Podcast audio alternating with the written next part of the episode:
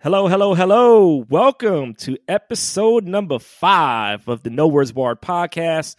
This is your mo- most. This is your host Mo. I am here with my great co-host Chris Mack over in ATL. How you doing, bro? It's been a man, while. I am, hey man, I am doing great. How are you doing, bro? I'm doing pretty good, man. Um, playoffs, hockey playoffs, have been stressing me the hell out the past few weeks. Um, got a new tattoo. First one went great. Um, and, and just been um just been doing a lot of a lot of stuff, man. Trying to get stuff, family stuff done, man. Um, but other than that, everything has been cool and copacetic, man. I can't really complain a lot. How about you?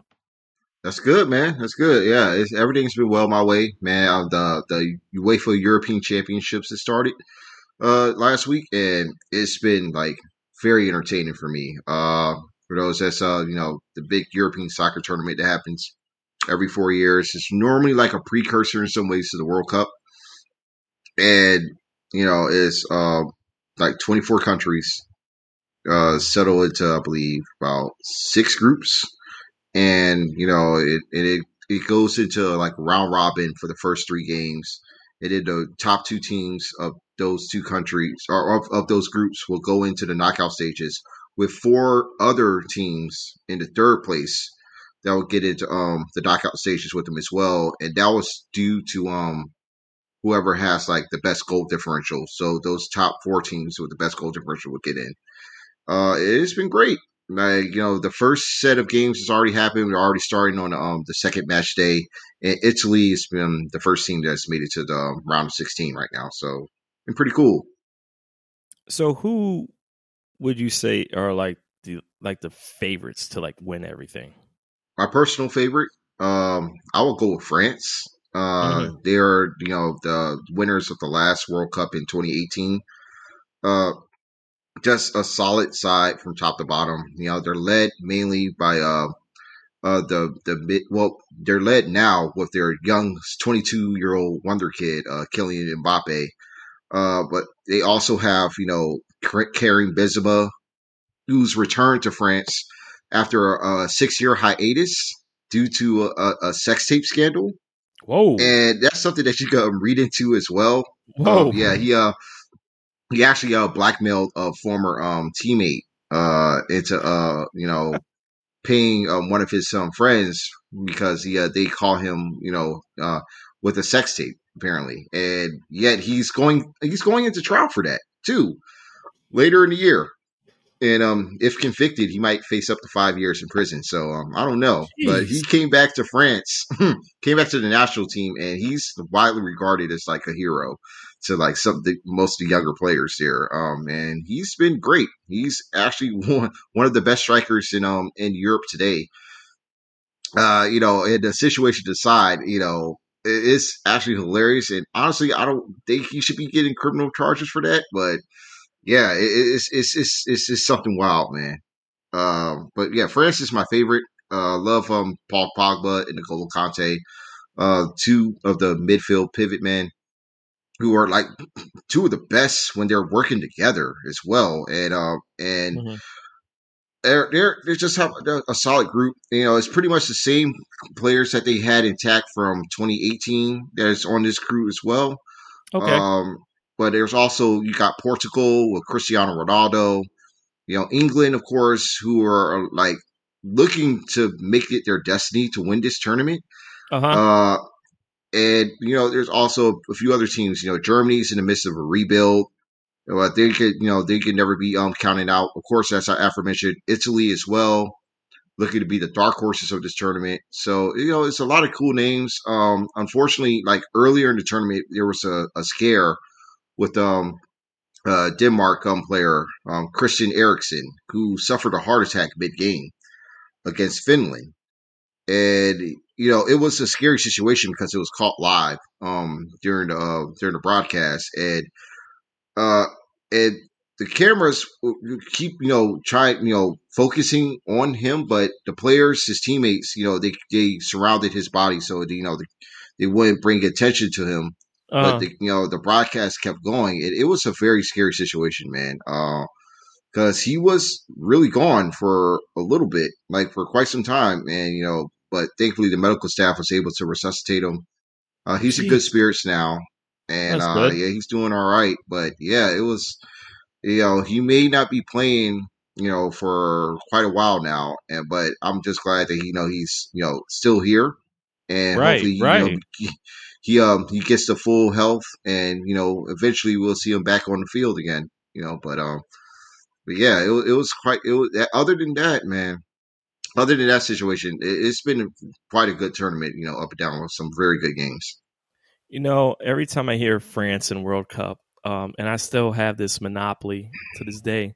It reminds me of the monopoly that I have for um, World Cup '98, and uh, obviously the two teams that were involved in in the championship game was uh, France and Brazil.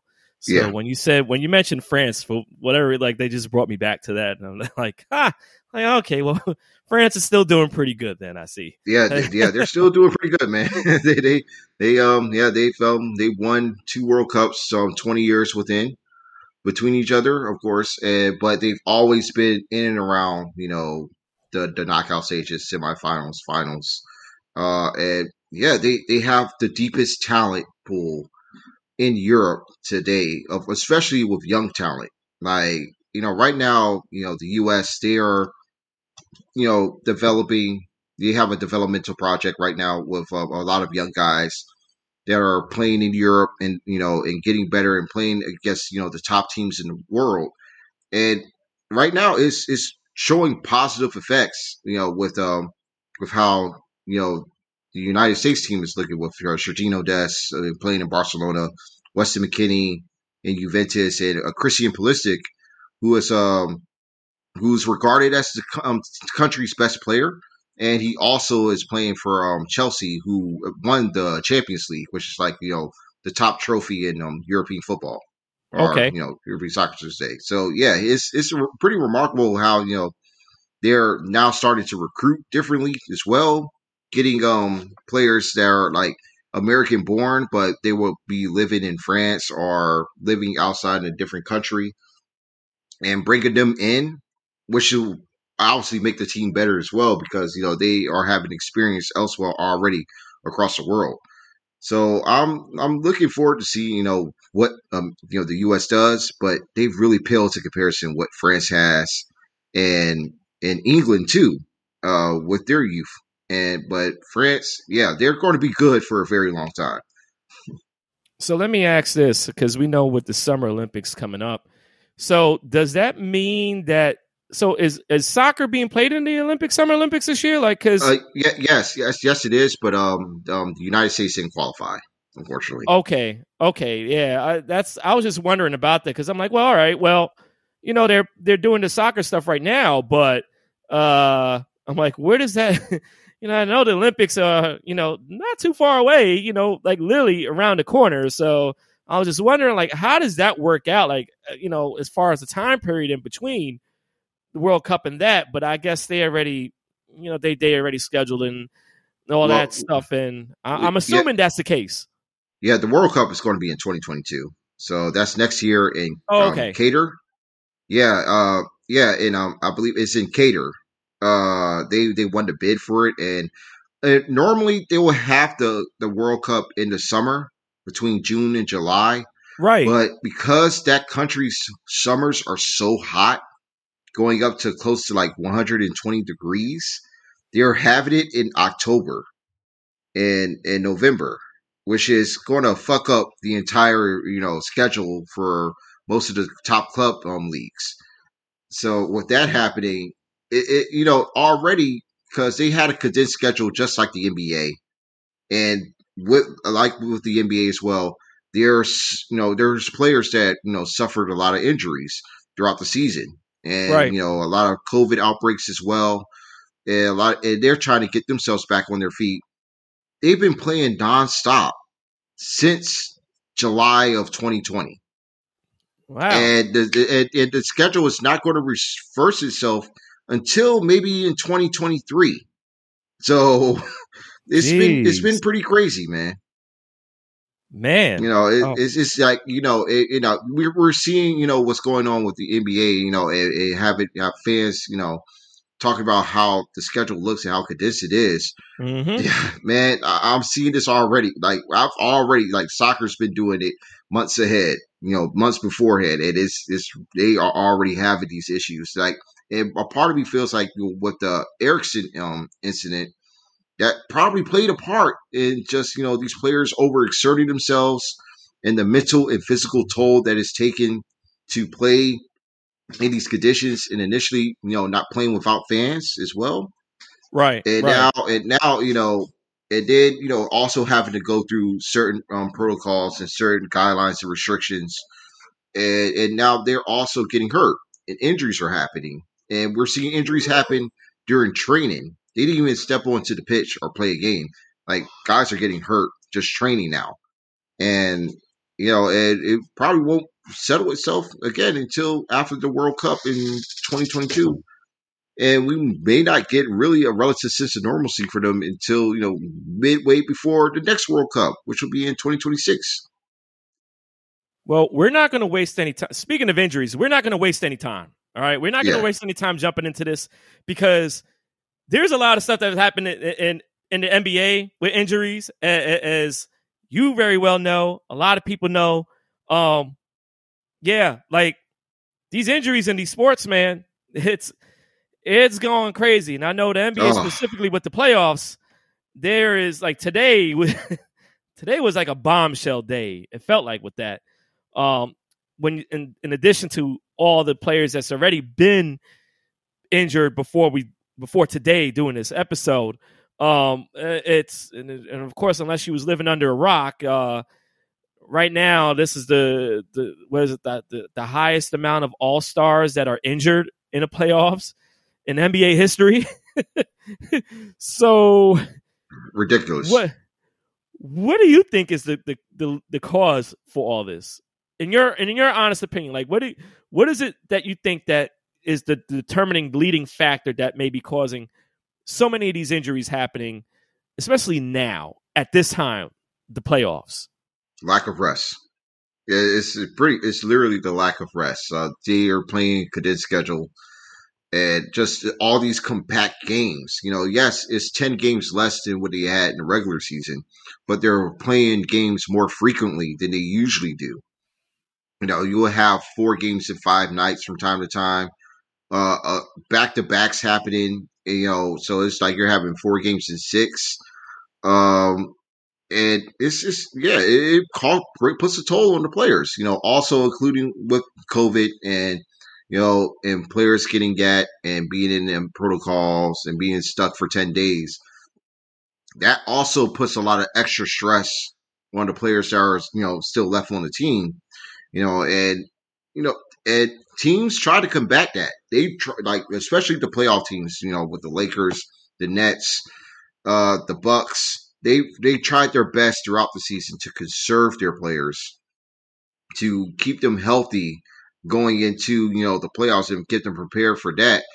Because you know the season was going to be grueling because it's been you know it was a short rest period for a lot of these teams in particular you know with the Lakers and the Heat. You know they only got what maybe what 40, 50 days of rest you know, after they won the finals, and, you know, the Lakers won the finals, and then they had to prepare for the next season. Right. And we saw what happened with them. Like they got absolutely destroyed with injuries. You yeah. know, LeBron and AD being out for two months with significant leg injuries, and they never really were fully healthy going into the playoffs. no. And it showed in that first round series against Phoenix. Right, right, right. And and I'm with you with that one as far as um lack of rest. I remember to go all the way back to before the season began and when they were still debating about how many games it was going to fit into the season. And and I remember when they had determined whatever amount it was like 70 something games um that they was going to play. And given how short of a time period between the end of the bubble and and the beginning of the season, and then they said they was not going to do any preseason um, games, and this, and I predicted it was going to be eerily remind, it was going to remind me of the strike shortened season in '99, and I don't know how many people really remember it in, in vivid detail um, of of how much of a shit show that season was. Um, it was same thing, condensed schedule, um, so many back to backs, many players getting injured because they didn't have the adequate amount of time for rest and stuff like that, and a lot of people got injured. However, the injuries did not happen nowhere near as much as has been happening this year, you know, in the playoffs this year. And I know there's a lot of Knicks fans that will always point out if Ewing was healthy, then they would have won the finals against San Antonio. Whether that really is true, we'll never know.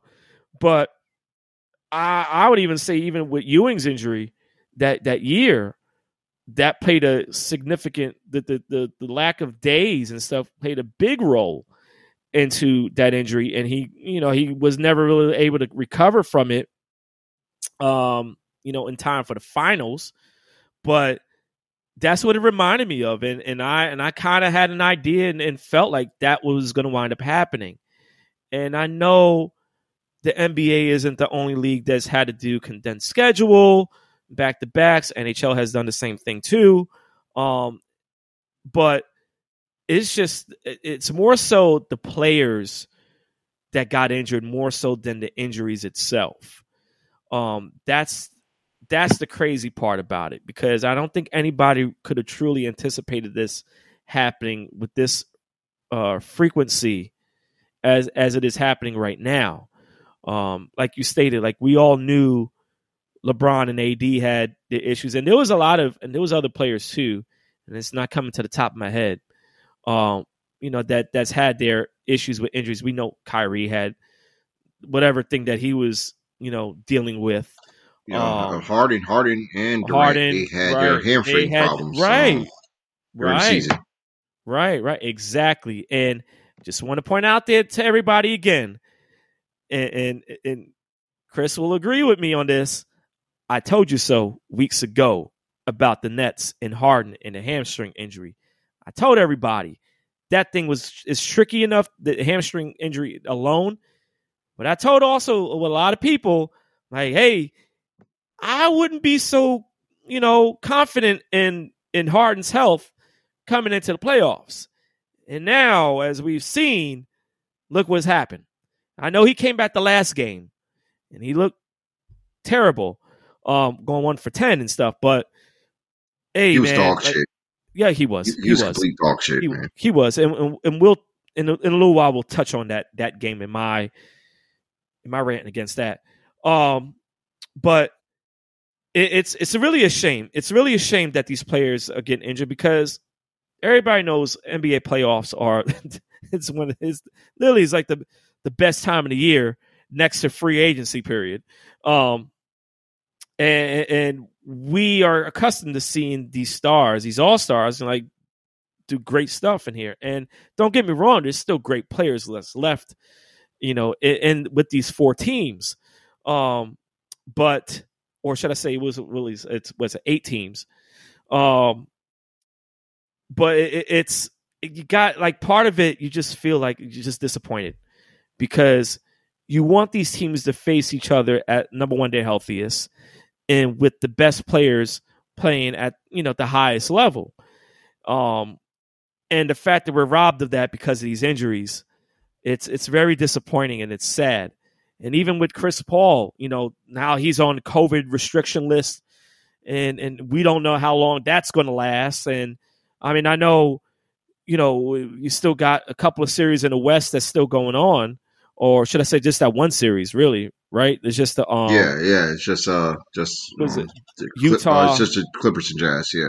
Yeah, so you know how long that's going to go and then with Kawhi being out and then found out also um Conley being out like we don't know how that's going to go. Like how long if that goes to seven games. I mean, I, I feel like selfishly the Suns may want that series to go seven games, so there's at least it, enough not extra not time. Only that, not only that, they'll probably want it to go seven games and for the Clippers to win because they will right. still have home court advantage. Right, that going too. into the West Conference Finals. And I don't believe Kawhi is coming back because I think that ACL thing that's this a tear. It's a yeah, tear.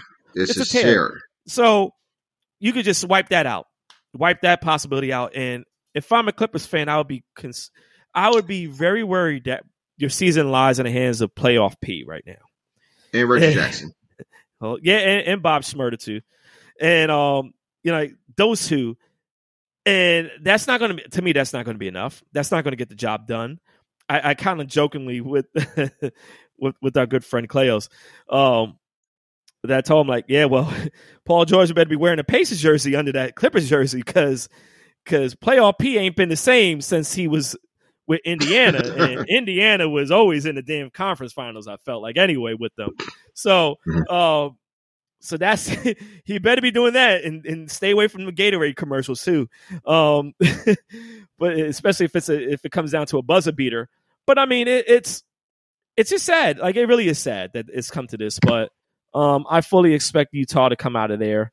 Um, in in six games because since it's tied right now. So yeah, I, I, expect Utah to win that in six games. Um, and you know Utah, Phoenix, um, conference finals like this should be good. It should be great. Um, and of course I want CP3 to be off the COVID list and and, and um, be able to play. And I think that that'll be a great that'll be a great series. And um, I mean overall I'm just happy for Phoenix. Um, yeah, man. We all know with how they how they were in the bubble last year. Like it almost was a travesty that they went undefeated and they still couldn't get into the play-in game or get into the playoffs. So, um, and and even then, like everybody, like unanimously said, they just need a pure point guard. That's all they needed. And then, whew, look what happens. Chris Paul, the point god. So, um, so it, it was it was a match made in heaven and shout out to Monty Williams too. Like masterful coaching job. Like he shouldn't like he deserves some credit too with how how this team is going. And I think they're going to make it to the finals. I think they could beat Utah. Um, I don't. I'm not going to say in how many games, but I just believe that they could beat Utah in the series. And you know, it's just a matter to see with uh, whoever's left. You know, standing in the East, literally because that's it feels like yeah. everybody's injured in the East. It's a demolition um, derby, man. It, it really been, is. It's been it's been something to watch. Yeah, and, and right now, and right now, uh, since y'all we're recording, you know, here on a Wednesday night, man. Uh, like Atlanta, man, they're getting thrashed by, by uh the Sixers right now, and uh, this series, I, I don't understand how this series went as deep as it should at this point because Philly's clearly the better team here. Um, I mean, even with Embiid with his um torn, slightly torn MCL, they they should have like did away with this team in five. Uh, and now there's still the likelihood of Atlanta even getting a game back uh, later on this Friday because you know they they they, they just won't quit. You know, in, in Philly, they just be hot and cold, man. Like, right. of course, they're going to be great at home, yep. but you know, on the road, they're they're shit.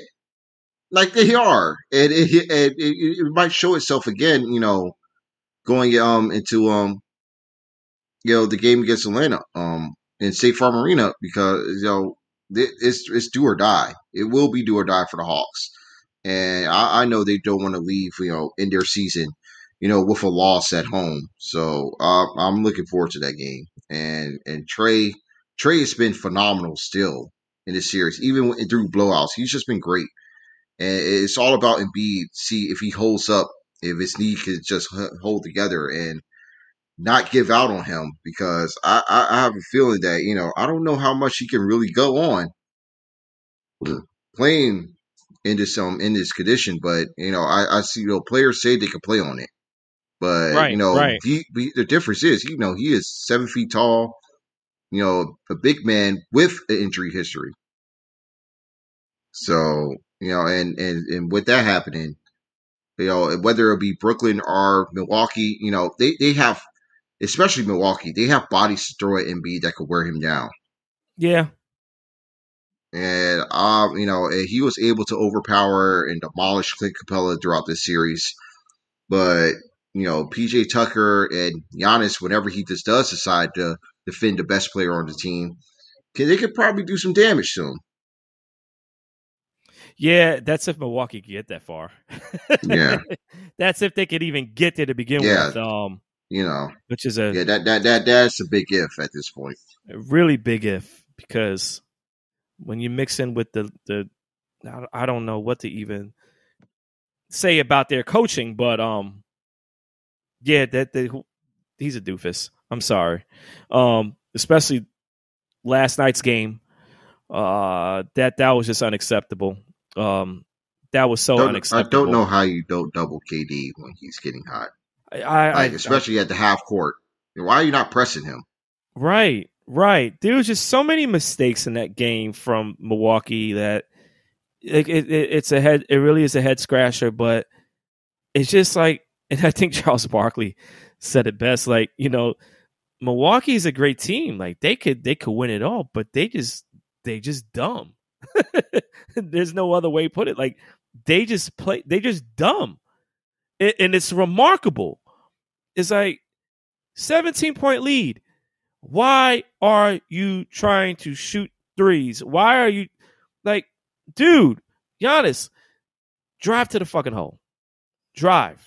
Drive. Try to get some fouls. Like something like he there was just no reason for him to shoot shoot as much as he did with a 17 point lead. There was no there was no reason. And Yeah, man. we like there we and, and, and shout out to ev- the real MVP of the game. And I know everybody's looking at Durant and with his gaudy stats, and, and believe me, like I, you won't hear any debate from me as far as his impact on the game. But the MVP goes to Jeff Green. The MVP Yeah. goes to him because that dude. If he wasn't, if he wasn't shooting lights out like he was, Milwaukee wins that game. Even after the, even after doing dumbass things, they they would have still won the game. And I mean, seven for seven beyond the arc. It's, I mean, what what else can you say? It, it's it's one of the, it's just one of those nights, and and I think you had pointed out, um, you know, before we started talking here, and you kind of shed a little bit light on it. You know, with Joe Harris, like, like what how like because I really haven't watched all the games this series, to be honest with you. So, explain like what's going on with Joe Harris? Like what what's going on with him? Like is he not making he's not making the shots and stuff like that? He, he he's not making most of his shots at all at this time. It's it's very strange watching him play at this moment, uh, because you know he was essentially kept on to this net score to be like their spot up marksman and can, you know get them out of a jam with you know at any turn. And right now he has just not been good whatsoever during this series. Like he- uh, is only shooting 33% from the field from three.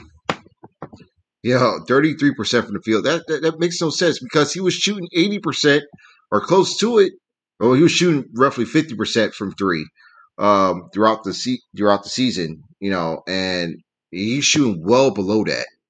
Like he was one for seven in game three, one for seven um, in game five, and roughly like his best shooting performance was in the first game of the series, but he hasn't really been performing all that well throughout the playoffs, actually. And you know, it's it's much of a disappointment to see that because especially now with you know Harden being limping, limping his way through this round, Kyrie mm-hmm. being hurt.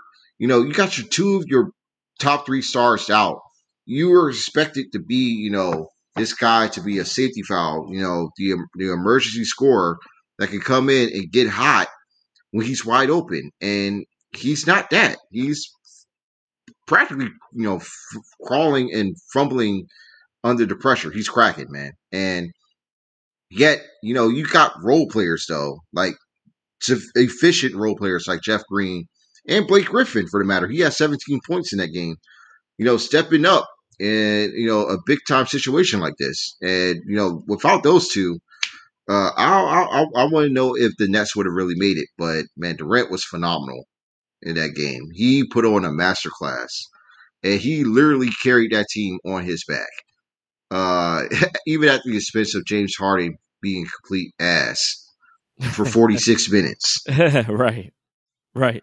I'm going to go out on a limb and say the next game is going to be the Joe Harris game. Like, Uh, if not, it could probably be a good Harden game. it could be, but I don't know. Like, I just seen this. I've seen this script too many times.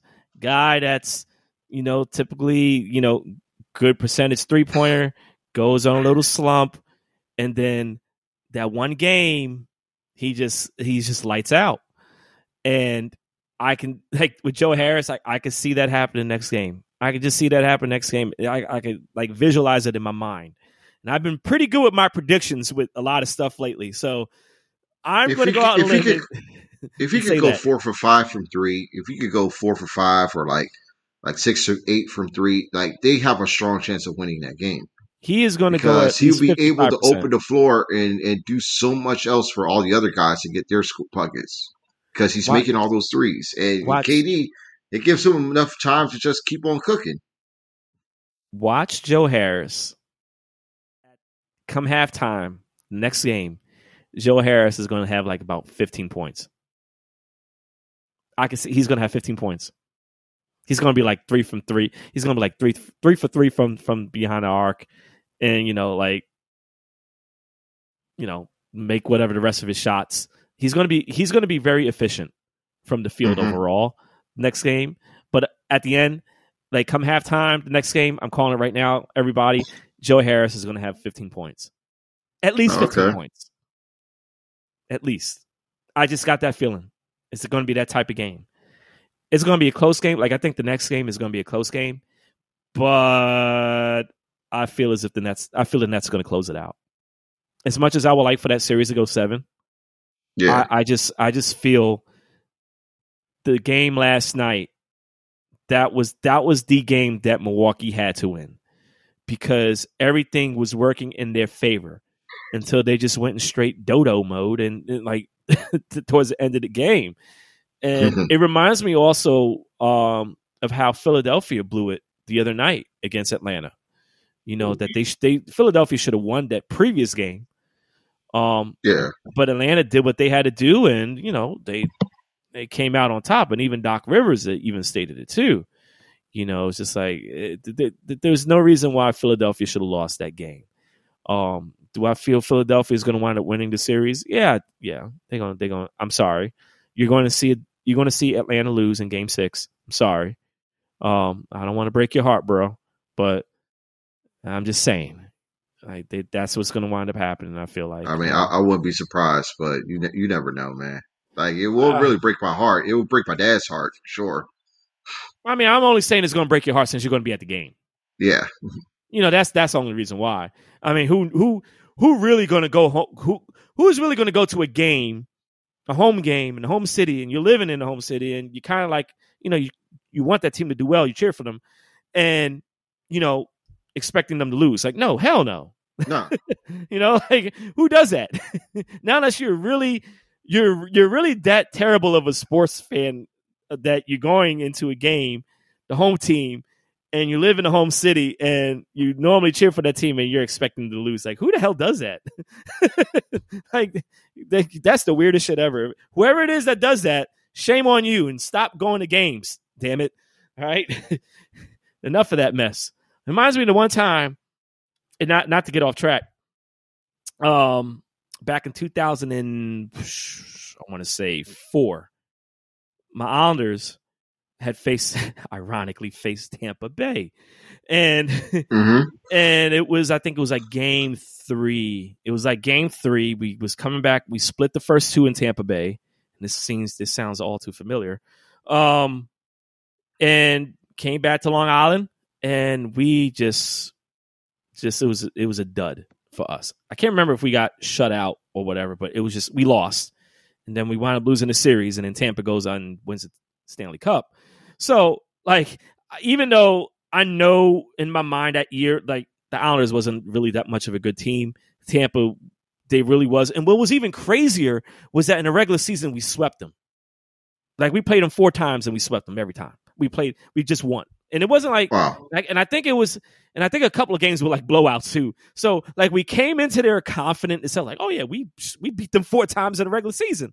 Shouldn't be shouldn't be that much of a problem. We could compete with them. Nah, like we won the first game, I think, but the second game, nah, we couldn't do it. We couldn't do it, and we didn't win. We lost it in. I think we lost it in five. Yeah, we lost it in overtime. That fifth that that fifth game it was even worse. But um, I'm sorry, I, I, had like a moment for a second. It just triggers. Um, but but nah, it, it's I'm, and I know I know in the beginning I, I had said it was going to be like a Lakers and, and Nets final, and at the time, I, I mean, realistically, I thought that it was very feasible for that to happen. Um, but as far as like how the landscape of everything is now, I feel like it's going to be Phoenix and the Nets, man. Phoenix and the Nets. I, I can see that happening. And yeah, um, I, I, still have Phoenix uh, getting to the final, even at the expense of um, Chris Paul having to go through uh, the health and safety protocols, right? Because uh, uh, it looks like it's a positive COVID test. So yeah, he's going to be out. Positive. Uh, it, has been confirmed that it was positive. Um, oh, okay. I haven't media. really checked it. I haven't really yeah. checked the update on that. All right. Yeah, and, and uh, there was uh, testing that happened of all 164 players that are still playing in the playoffs. Uh, there was one positive test, and there's only one player that's currently in the health and safety protocols that we know of. So, so how did he? How would he possibly? Well, I mean, there's many re- ways he could possibly got it, but it's just at this time of the year, man. Like, I just you know, it's just I, a head know, scratcher. Right? Yeah, it's just a head scratcher. Wild. You know, like shit. LeBron has a party, those a damn event, or goes to an event, and nobody's wearing a mask. All this other stuff. Don't catch COVID. Oh no, actually, no. well, well, well, we don't. I don't think there was a, a, a really a, a conclusive like finale to that because I know the NBA didn't fine him and they say like, well, he they, did, they didn't fine him, they didn't suspend right, him, suspend him that like that. Even though they know that they said that he went against the COVID rules league, but and then you know, I it, that that whole fiasco, but uh, it, it, it's it's just unfortunate, man, and like CP3 is one of the players, and I've said it like it was either he was either him or Melo that are still in the league that I that I want um I want to get. I want them to get a ring. I, I really do. Um, Melo, we don't know. It may not ever happen because I don't know how many more seasons, how many years Melo wants to play. Um, yeah, especially yeah, I, I, don't. I don't think he. I don't think he's gonna. Uh, yeah, I don't think he's staying in Portland either. Especially ah, yeah, after this season as well. Um, what do you think he goes to L.A. To, with his banana boat brother? You think so? I mean that that could happen, or I mean, you know, he could return yeah. to New York. You know, like those are Man. really those are two options. You know, I'm uh, listen. If Carmelo goes back to New York, oh my gosh, the the Knicks fans will lose their crazy. They'll lose their minds. The media in New York will lose their damn minds, and he kind of would be going like. But would that necessarily for him to go into a better situation though? Like, would that make him closer to getting to to the finals by if he went back to the Knicks? I, am just I'm just trying to think of what who who said he'll who also he... be with who also said he was going to be playing with the Knicks though. I say he was going back to New York. Oh, okay. All right. You know, well, I well personally, well, you know what? it would be funny if he goes to the Nets, but I just don't see that happening. I just don't see that happening. Yeah, me, me either. You know, you he know, would look good in that jersey, but I, I, definitely don't see it as well. I just wouldn't. I, I don't see Melo doing that. I think Melo, he's gonna, he probably is just gonna wait it out as long as he can, just to try to get a feel of everything, and then, and then make his decision. I mean, there really isn't no rush on his end, honestly. Like you know what you're getting from Melo. We know he can still produce at at his age and all these years. Like it's, there's no secret to that. So it's going to be intriguing to see where he lands. And I, I think it's even more intriguing to see what happened with Dame. Um, I, I feel like either I feel like CJ is going to get traded or something. Like I, I don't see him being on on the Trailblazers next year. CJ, um, after all these years yeah, and what comes and, out, they they have to split that. Yeah, yeah. It's just it's just hey, it is what it is, man. They haven't been able to do anything um, with those two in the backcourt, and you know I'm pretty sure Portland could get something pretty good in return from CJ. It's just um it's just a matter of what and, and see what happens. Like it's this off season. It's and that's why I said, man, like free agent signing or just just the off season in general. Like it's is it me or does it feel like that seems to as far as to be the most exciting part of the NBA quote unquote season, even though it's the off season? You know, even more so than the playoffs. I feel like, and, and I know that people may think they're like, "Well, he's crazy for saying that," but it's just like, yo, like it is like it's a big, it's like a, a big event now. How yeah. it's transformed into you know, especially, so especially with coaching changes, man, that, right. that, that, becomes huge. Yeah, yeah, yeah, yeah. I know, I know. You're you're you're aware of uh, certain coaching change yourself, man. Do you want to, like, you know what? I, I want to give the floor to you, man. Go ahead and just say whatever you need to say. Get whatever it is off your chest. If you need to say a eulogy for for you know who's uh coaching uh time with the Wizards, but uh yeah, go ahead and say what you need to say, man. Scott Year's tenure his five year tenure as Washington Wizards head coach lasted three years too long. Uh, it was I, I'm I'm just happy that it's over. Uh, you know, I'm I'm I don't know who I should be more proud of. Uh, Scott Brooks for not taking the deal when it was handed to him, or Ted Leonsis for not paying him any more than what he was worth at the time as a coach there.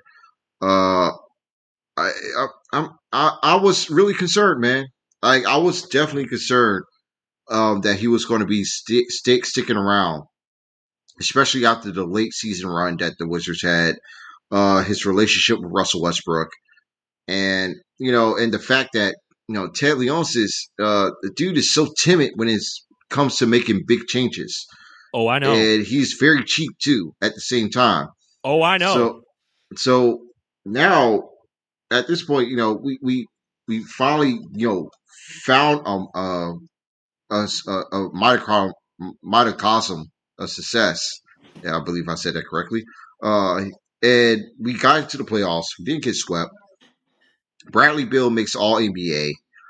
You know, it, it, was a really good. It was a really good season. Um, late, you know, I mean, our expectations uh were pretty much met, but it could have been better, and I believe it can be get better um going into next season and now hopefully with the um, a serious uh, a playoff experience head coach that you know that can really you know help this team you know win and try to help reshape the culture that um that Russ has you know set upon them this workers organization.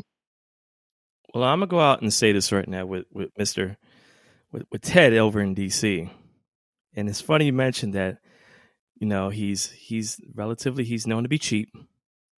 Um, and the reason why I, I said like, oh, I know, it's because of his grave mistake of letting the Washington Capitals Stanley Cup winning coach Barry Trotz uh, for, for not paying him his money to stay there, and because of Ted's dumb self, Trotz so happened to land in the laps of my Islanders team, and hey, we've been rolling ever since then. So thank you.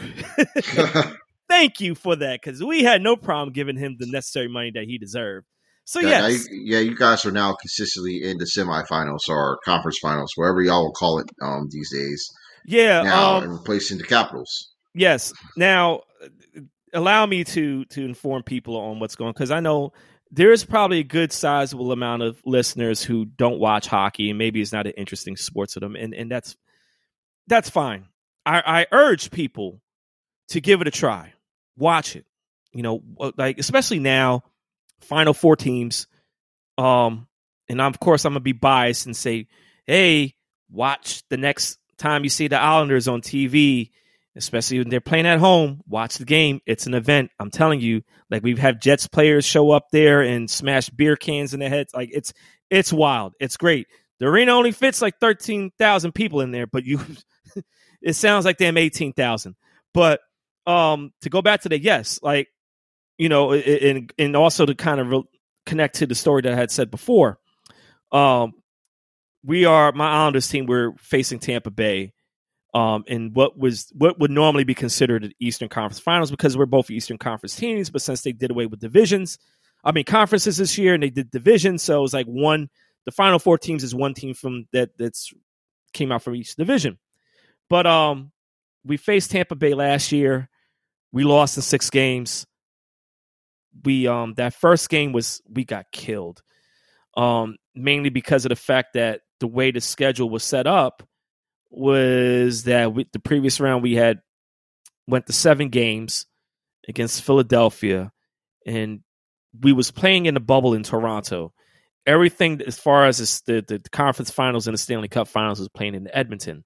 So right after that game seven, and we only had, I think maybe two days. We only had two days in between.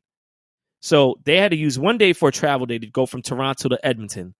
Oh, And oh wow. yeah, yeah, and literally, in in, in the game, and then I think that game one was like it wasn't a late game; it was like pretty early too.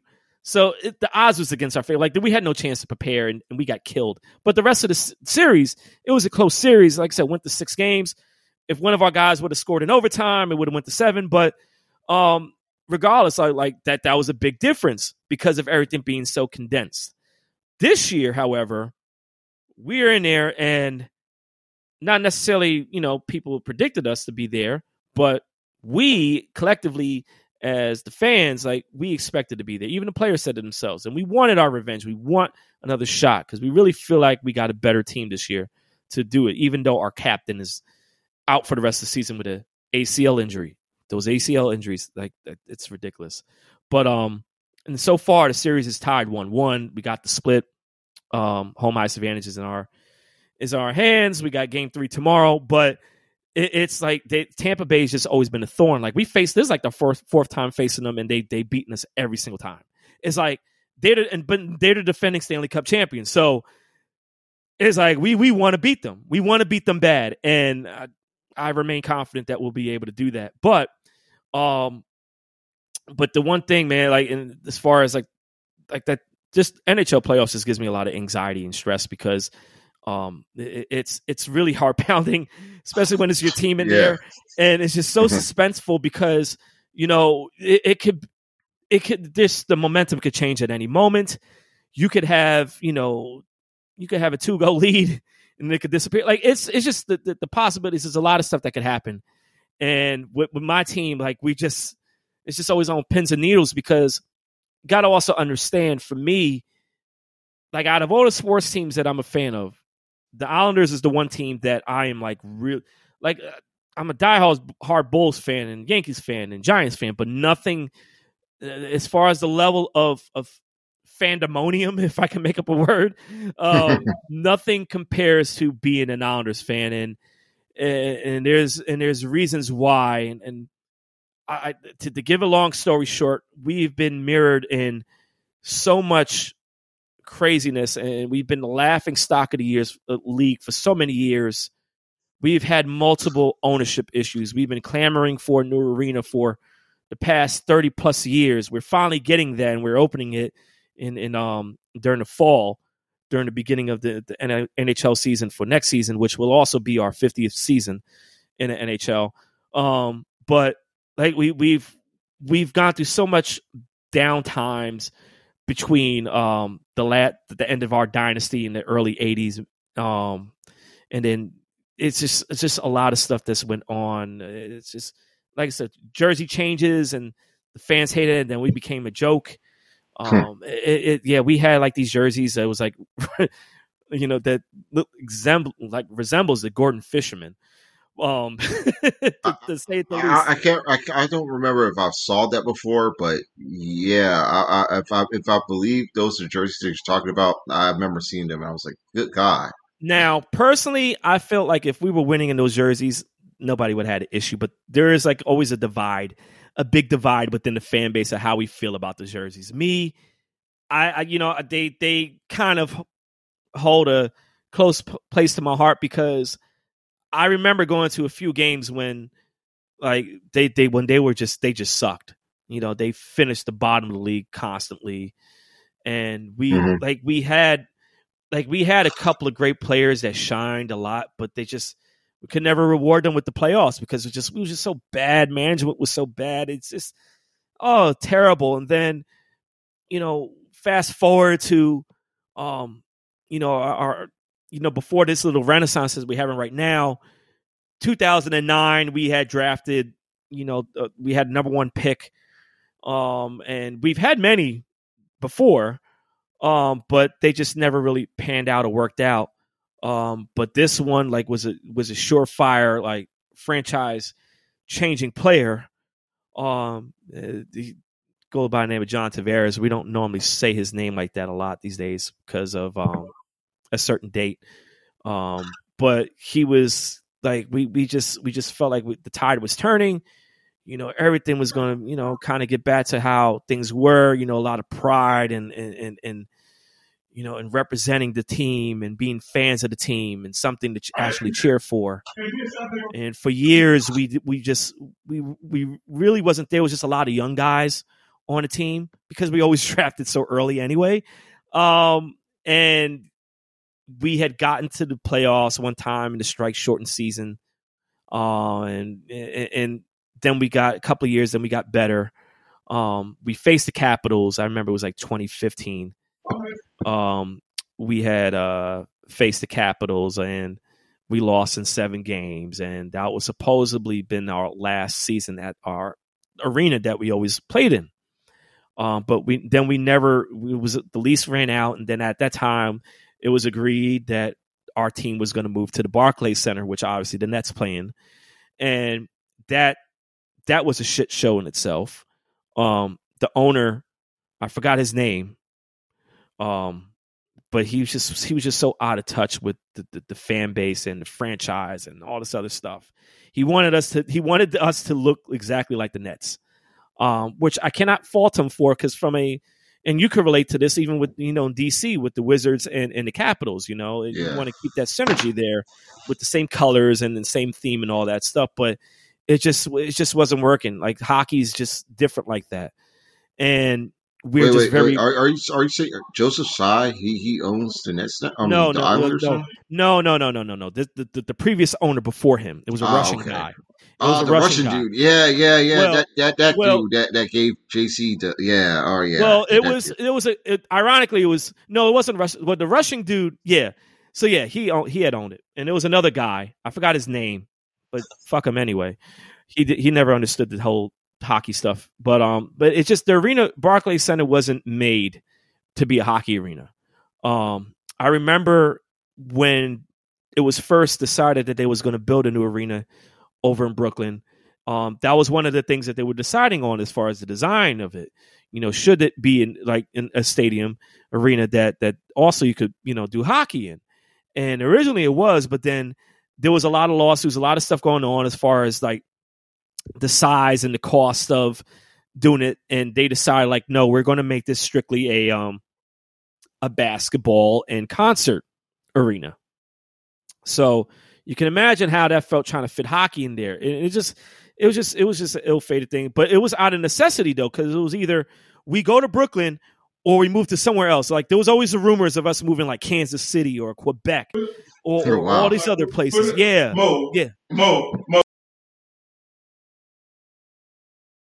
So it was just overall just a, a, a mess, and um, we was just it, it, we were just always nervous because it's almost felt like if we didn't if we didn't stay, we would have been the equivalent of like the Seattle Supersonics in the NBA. You know, it's like wow, team won all this stuff, or the Houston Comets of the WNBA. Um, you know, like wow, they won all the championships, but they're no, no longer a team anymore. So for us, like that was just a that was just always a legit fear. But eventually, you know, we did it, and it was like an off. The, the scoreboard was was not centered. Like it was, it, was a joke. We had a car in the corner of the arena, a, a complete joke, and um, we made the playoffs. Ironically, one year, and we won our first series in 23 seasons. But anyway, we wound up 2018. That Tavares guy KD'd us. He told us all season we was going to stay, and then he didn't stay. He left. Um, we wanted to trade him, but he told us, pled, pled, pled to us, pleaded to us not, not to trade him, and we didn't do that. So he left us with nothing. Then came Barry Trotz from Capitals, and then everything's been cool and compensating then. But it's been a long history um, of, of how we got into this place. But as a fan now these days, I cannot. I, the, the, amount of happiness and pride that comes with this, um, I, I I'm ecstatic for it. I really am ecstatic for it. And we never in my lifetime have we made it to the quote unquote conference finals two years in a row. It, my lifetime has never happened. And for the possibility of us making it to the Stanley Cup finals, uh, I, I can't even fathom that that thought. Uh, it probably won't hit. It would have to have like if it happens, it happens. But um, that that's that's that's going to be an emotional reaction for me. I, I have no problem admitting to that because that's how deep and strong my fandom is into this and how much invested I'm in, in, into this team. Um, I'm I'm pretty sure if the Wizards, if they ever decide to get their stuff acted up, straightened up, um, if they get in there, I'm pretty sure you would be ecstatic about it also, Chris. Oh, no so. doubt, man. No doubt. Uh, like, I mean, it, it, already felt good just beating the Sixers. uh, in game four. You know that that was already start of it. I mean, I, we came close to that. You know, a couple of years prior when we went up against Boston in uh in that uh, six game series, where we we well we actually went seven games, but we end up you know you know you know screwing or screwing ourselves over with Brooks bitching Kelly Oubre, who was great throughout the series. And then Kelly Olynyk went off, and there was no one to stop him because the one person that could wasn't playing in that game. And that was the right. first domino that dropped for us to just wanting Scott Brooks out of there. So yeah. now, you know, now that that's out, you know, um, we're, we're hoping that, you know, there could be some change going on and we could see, you know, whoever the new coach that they do bring in, you know, be able to you know develop this team and coach this team to become you know a better team defensively to mm-hmm. also be able to run plays and uh, bring it uh, bring in the potential of some of these guys that we already have like in Rui Hachimura, Daniel Gafford, uh, and Thomas Bryant, who should be coming back from ACL injury. So uh, I'm looking forward to seeing who they go in higher. Um, but you know, I'm not trying to get my hopes up too much, but it's definitely going to be an upgrade. Now, correct me if I'm wrong, because I think one of the things you've been a big advocate about is um, hiring uh, Dawn Staley, right? Yes, yes, actually, yes. I, I am um, a, a huge advocate of uh, not only just hiring Dawn Staley and bringing her to the Wicked Association, but just having you know some female NBA coaches. Period. You know, right. now at this time because it's right. about time to happen. And you know, I, and um, I right. Go ahead, continue. And I know that um uh up until recently, like the New Orleans Pelicans were looking into um interviewing Teresa Weatherspoon for mm-hmm. uh, a opportunity, and the Boston Celtics as well right. are looking to um looking to interview um Becky Hammon and and Kara Lawson, who just recently yeah took yeah. the women's Duke job. Right, but she right. was also an assistant coach for the Celtics, you know, in uh the seasons prior. You know, so I'm like, I'm, I'm hoping that you know something good can come out of this. But uh, it, I don't, I, I don't know. Um, you know, if there's just looking to be more of like a, a PR stunt from the NBA to make themselves look good, or is it uh something different, or is this really is supposed to be some actual change happening within the league? Here's how I feel about it. No matter what anything a woman does in the NBA from a coach's standpoint, people are going to look mm-hmm. at it from a PR standpoint, like a, like it's just strictly PR. And me personally, I feel like that's a big disservice and is a disrespect to to to these women that that have done great things within the, the game of basketball on and off the court, and it's almost like it's almost kind of like a, it, it's a shade on on their coaching ability. Now, personally, I think something I, I really feel like this offseason is going to be a historical one in the sense that it's going to be two female coaches in the NBA uh, that's going to get hired. You think so? I think so. Um, Becky Hammon is going to be one of them, and I don't know where she's going to be coaching at. But if I was a betting person, I could see Indiana being a place for her to do that. Um, so or do we know? First of all, do we know is Popovich coaching next year? Do, do we know if he's retiring after the season? no one knows really Because- he, he hasn't he hasn't even dis- decided that he should be um, going to retire, because which he should actually. But I, I, I'm about to say honestly, if if Popovich decides to retire, then San Antonio. Then I mean, I mean, I think San Antonio should be with San Antonio, um, because it just it just makes sense because she's been with them for for a while, for a good you know couple or so seasons, and even remember, didn't she even coach a couple of um preseason games or something like that, like last uh, year or something like she, that? She she not only coached. It wasn't even preseason game. She coached. Uh, she stood in the place of Popovich uh, for a couple of regular season games. Right. Uh, you know, it- uh, when he got ejected, you know, and she was like the one that ended up being in charge. So it technically was still a game under his belt. But yeah, she was there, you know, also running the X's and O's. and I could also see, like, like like I said, Becky Hammon is going to be one of them, and it's going to be either Dawn or, or um or Kara Lawson. I think it's going to be one of those two. I, one of those two are going to wind up getting a coaching job. Also, I don't know where, um, but I just I just have a feeling, just the way how the world is and how everything is going now, man. I can see the NBA deciding or these owners whatever deciding like all right we're going to go we're going to go with two female head coaches in NBA and whether you decide whether you think it's it's a PR stunt or not that's up to you to debate but I just feel is that if you're going to go with that angle that it's a PR stunt I just feel like that's a slap in the face and, and be that's disrespectful to to these women that they they they know the game just as much as men do and all the all these coaches That's play the game.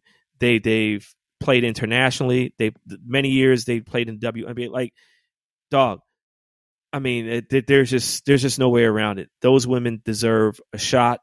They deserve a chance. And, and, and in the Dawn Stick case, um, sorry to interrupt, man, but she's highly decorated too right, as right, a coach. right.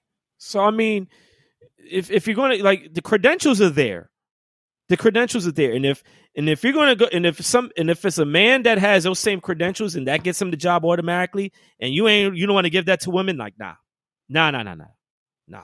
It- it's like I said, those women deserve, uh, and like I said, I just feel like there's going to be two.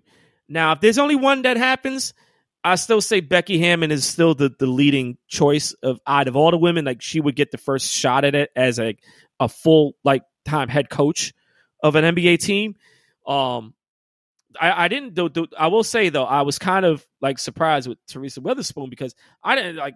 I, I really haven't followed her much after she, you know, was finished with the WNBA. So I haven't really known what her whereabouts has been, like what she's been doing or anything like that.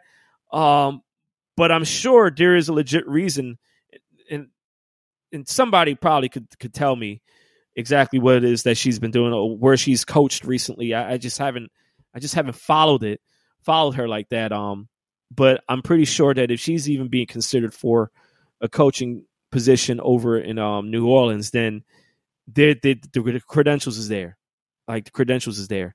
Um, you know, it, it's and I think didn't that one shot didn't one time um what's her face Cheryl Miller didn't she try to didn't she coach one time herself? Uh, I, I believe she did. Um, I'm not too sure if she was coaching like you know prof- the professional men's game, but Like she I think was in college coach she was coach. in college. Yeah. And I'll say this, um, Teresa, she's an assistant head coach, um, assistant coach, um, in New Orleans right now. So she was also Oh well, job, then but oh then she. but um, I think the Pelicans are looking to um, promote another assistant for the job right now. So Mm, uh, I'm not mm. too sure, man.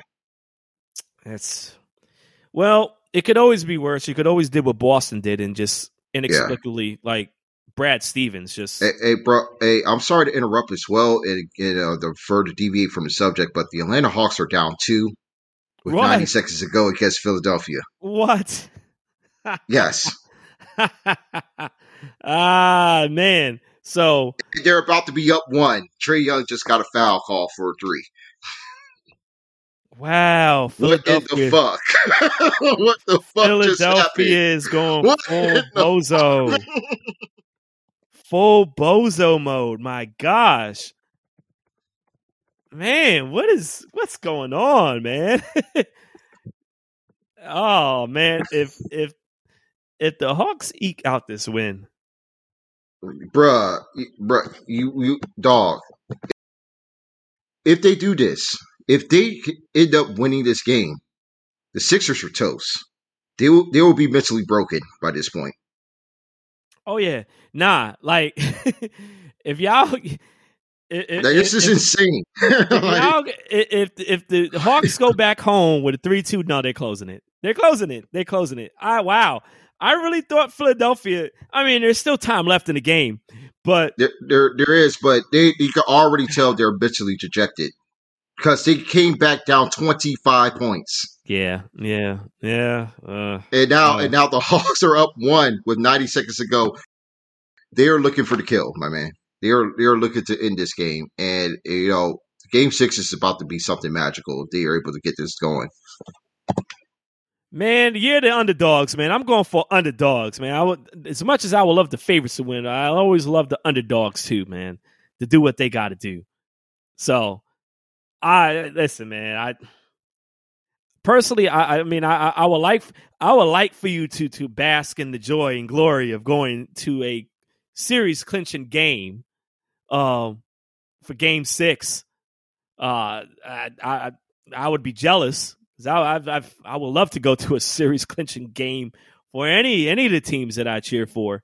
Um, it obviously won't happen this year, but uh, it, it's uh, it's it's great. It's great. I I tell you, man, it's it's great. It's one of those feelings. See, this is why. This is even more so the reason why sports, man, sports sports is fucking amazing, man. Sports is amazing. It, it no, really is, no, man. It's the great. It it's, is the greatest. It's the greatest show on earth. I'm sorry. It's the greatest show on earth. Sorry, sorry, Ringling Brothers. Like y'all are not the greatest show on earth. Sports is the greatest show on earth. It's the great. It's the best reality TV series. Like it's you can't beat it. You cannot beat it. I don't care. Uh, there is no like music and sports are are the two languages that unify it it is it could also like separate too, but unify more yeah, so than anything because yeah. you can unify and hate for another team. So there there is some unity there, but man, this is that's that's this is why it's great, man. That's why I can never really get like I get people when they tell oh, me, "Oh my goodness, I'm not in sports." Oh, man. Yo, yeah, yeah. Atlanta got the ball back with uh 73 seconds to go, and I think they might be in the bonus now. Yes, they are. Yes, uh, both teams are in the bonus. Both teams in the bonus right now. Well, you know, people listen to the podcast. You're getting like what a play-by-play uh, analysis of the of the Hawks and 76ers game right now. Uh, didn't expect that to happen, but uh, but yeah, you know, that's hey, that's the great part of the show. you know, man, this this is great, man. This is this is great. It's and of course you know, stuff like this time just goes so slow. It's just going slow as hell right now. Because, like, yeah, it's only 70 something seconds left, but that 70 seconds, we all know that's going to turn into like 20 minutes. So, so you're going you're going to be yeah. suspenseful for for a, a few minutes, man. Um, yeah, yeah, yes, for sure, bro. Like this is this is something else. Like I, I'm, yo, Nate McMillan he is fucking incredible as a head coach.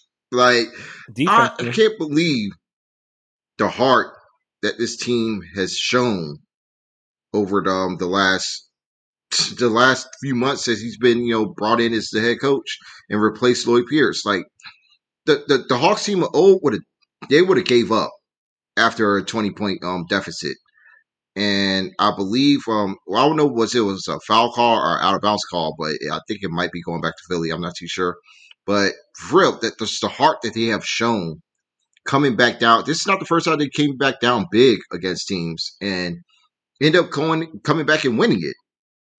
And it, it's, it's it's just the personnel that they have. Oh oh oh oh oh that that's that's off that has to be off of Tobias, even if like John got got his hand on it. That should be off of him. Um, but yeah, man, it's Yeah, it, it's it's just great to see, man. And the way that he unlocked Trae Young, the way that he unlocked Trae Young, uh, is just nothing short phenomenal. And um, and Bogdan Bogdanovic, it's been awesome, like incredible. Kevin Huerter's improved. You know, it, it, they lost their two best young defenders in Cam Reddish and DeAndre Hunter for a majority of the season, and they're still winning games. And they were a top ten defense in the league. Clint Capela has been tremendous.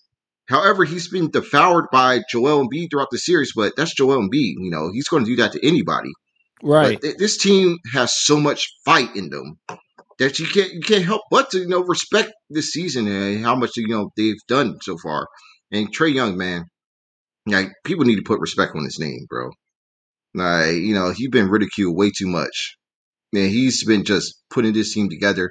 Lou Williams is coming on strong this is this has been a real good season, man. You know, win or lose for them, can't be can't help but to be proud of them right now. Hey man, I hey, listen, you preaching to the choir, man. That's how I feel about my hockey team, man. It's like it, it's we've uh, it, has been it's been a glorious journey, man, and like it, it's one of those things where it, it, you personally you always feel like your team always like oh should you know should always be there. We should get we, we know we're very good and we know where our our potential is and stuff like that and and and the possibilities of what we can do. And to see these possibilities um happen in real time and, and it's like right in front of your face and it, it's um it's an indescribable feeling. It, it really is man and it, it's it's exciting. It's scary, but it's exciting too.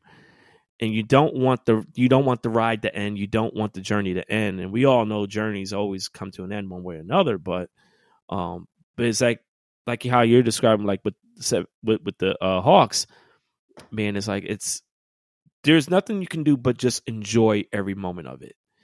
Even even at the times where it just looks bleak or whatever, or like how it was early in the game when they were down by 25, you know, like you know, it's like you like even if they never, you know, recovered from that and they were going to lose this game and then lose next game, like you had that sense of like, all right, you know, like cool. Like it's been like the turnaround, like for for Atlanta, for example, like the turnaround has been awesome since Nate became the coach. So. You know, so it's a wild ride, mm-hmm.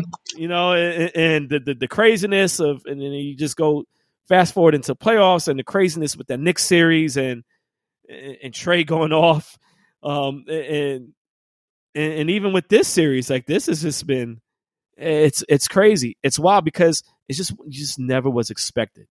It just was unexpected. Like it's always one of those things like in the back of your mind, like you have this little thing like, oh, you know, be nice if if if it happens, but then you always have that kind of like the cynic type of mentality, like, ah, what are the chances? And boom, it happens and you're like, oh shit, it's happening. Yeah, well, I'm watching what could be the last play of the game right here. Um, and Philly has the ball, so it's 21 seconds to go. And you know what you got? They got to defend the three point line. If anything, you got to defend the three point line. Like you can't let them get a shot off. Uh, let's see. And B's going to go for it. They fouled him. Hey, hey, that was the they they fouled him. He wasn't able to get a shot off, but he's going to have to go to the line. I mean, oh, oh, yeah, that's great. Yeah, yeah. I mean, yeah, because they're up, th- they're up three, but you know, uh, yeah, they had to foul, they had to foul someone away from the three point line, so they got that done. So that they had that done. They just need to make sure, you know, they're able to maintain possession of the ball and make their free throws. And Joel Embiid missed one. Oh, yeah, oh shit. yeah. I, don't know. I don't know if you're behind. I mean, I for whatever reason I'm like ahead of you, so I'm seeing what's I, happening. Yeah, I'm watching. I, am I'm watching during the stream. You know, I, I, I you know, I don't have. Oh, okay, okay, like okay, so, yeah. okay, okay. So okay, yeah, yeah. But, See, I'm, I'm, but yeah, I'm watching. I'm watching. It, it just is is this is wow, what a collapse. This this is a this is an ultra collapse from the from the Sixers, man. This get wow wow, man. Like, wow. I'm going to go to game six to watch the Atlanta Hawks beat the Philadelphia Sixers and go to the Eastern Conference Finals. You hear it here first. Book that shit. This is about to happen. My man said he's hey man, that's what's gonna happen. So I guess it's gonna have to happen now, man. hey, listen, no words barred podcast. Don't get me wrong. Like we we we joke and we have fun and all, but listen, we make some accurate predictions, all right? So we're not gonna tell you what to do with your money, but but if you want to listen to our advice with stuff, we wouldn't fault you for that. Now, if you lose money, don't come to us saying like, "Oh, y'all made made me lose money" because we didn't make you do shit.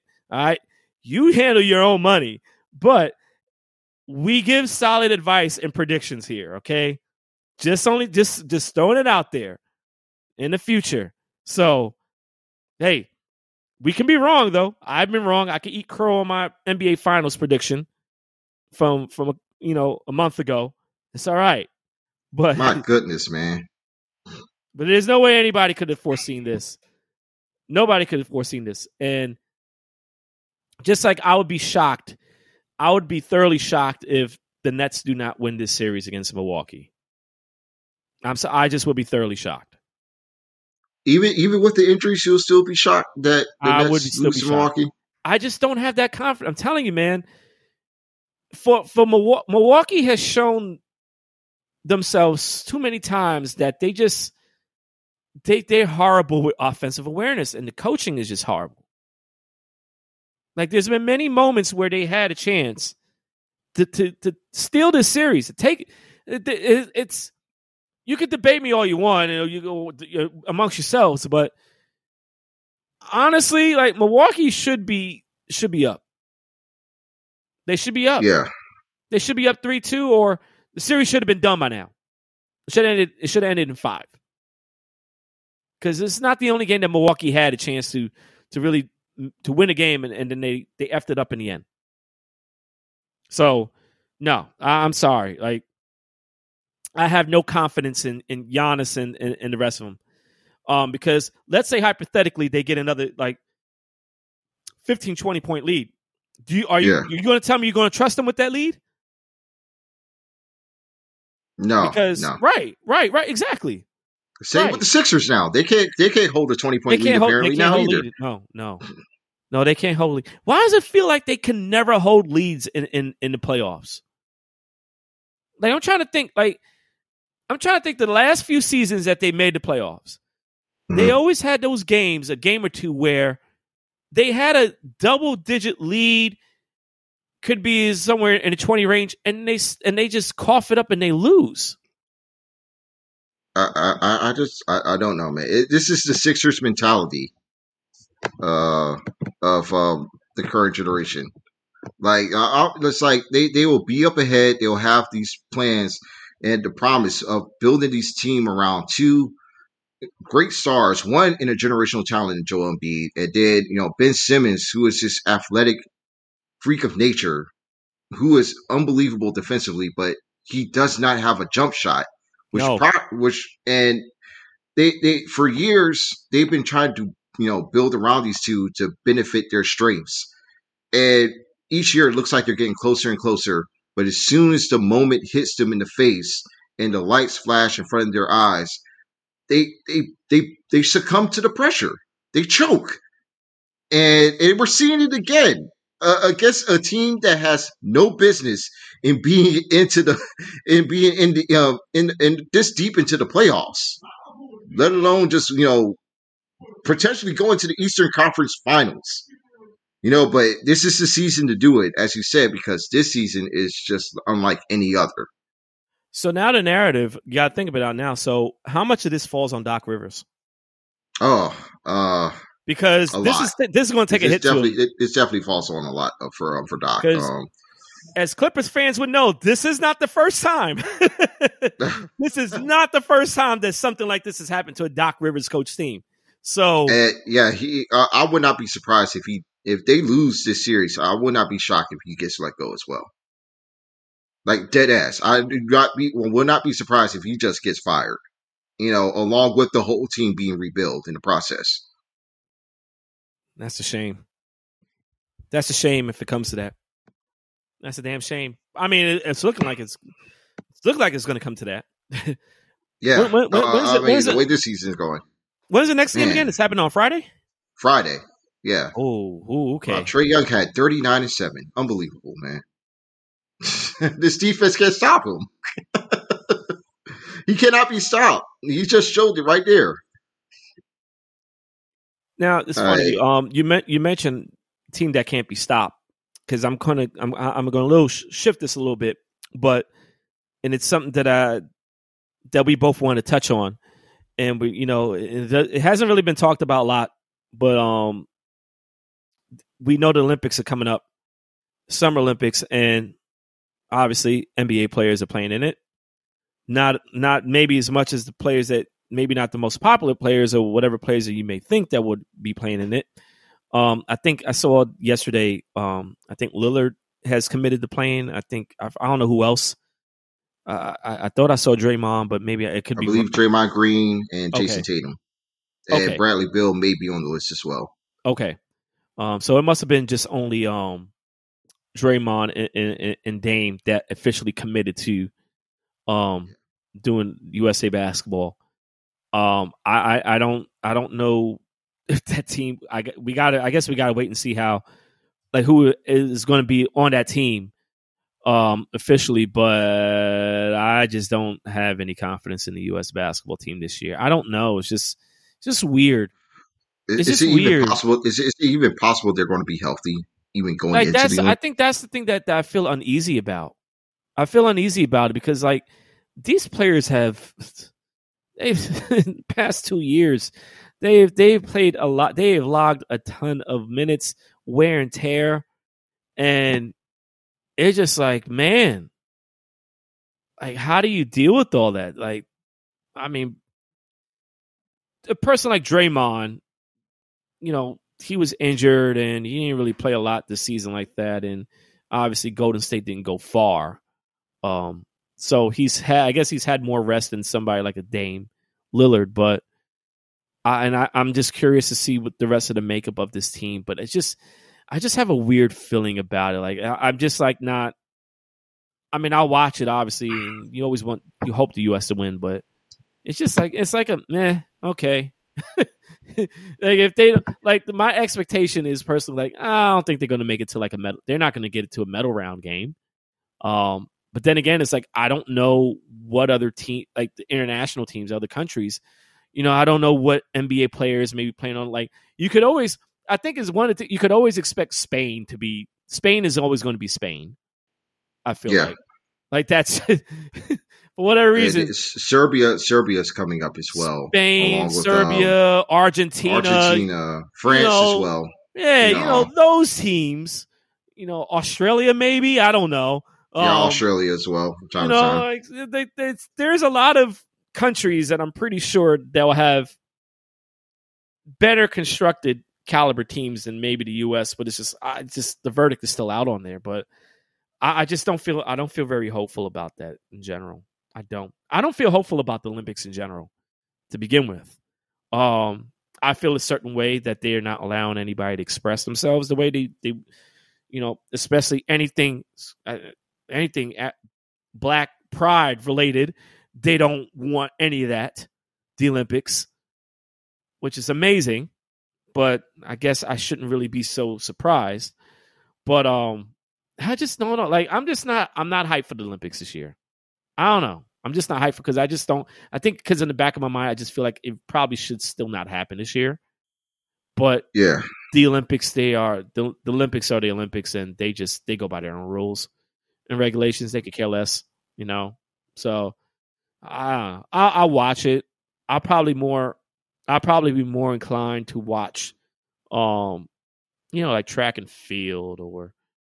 I always watch, you know, and, and I always watch wrestling because we all know what we we could be Yeah. watching a future WWE champion or AEW champion in the future. or, or UFC champion as well. or UFC you know. too, right? So you know, like all right, I'll watch it because you just never know who who who may be plucked up into the wrestling world.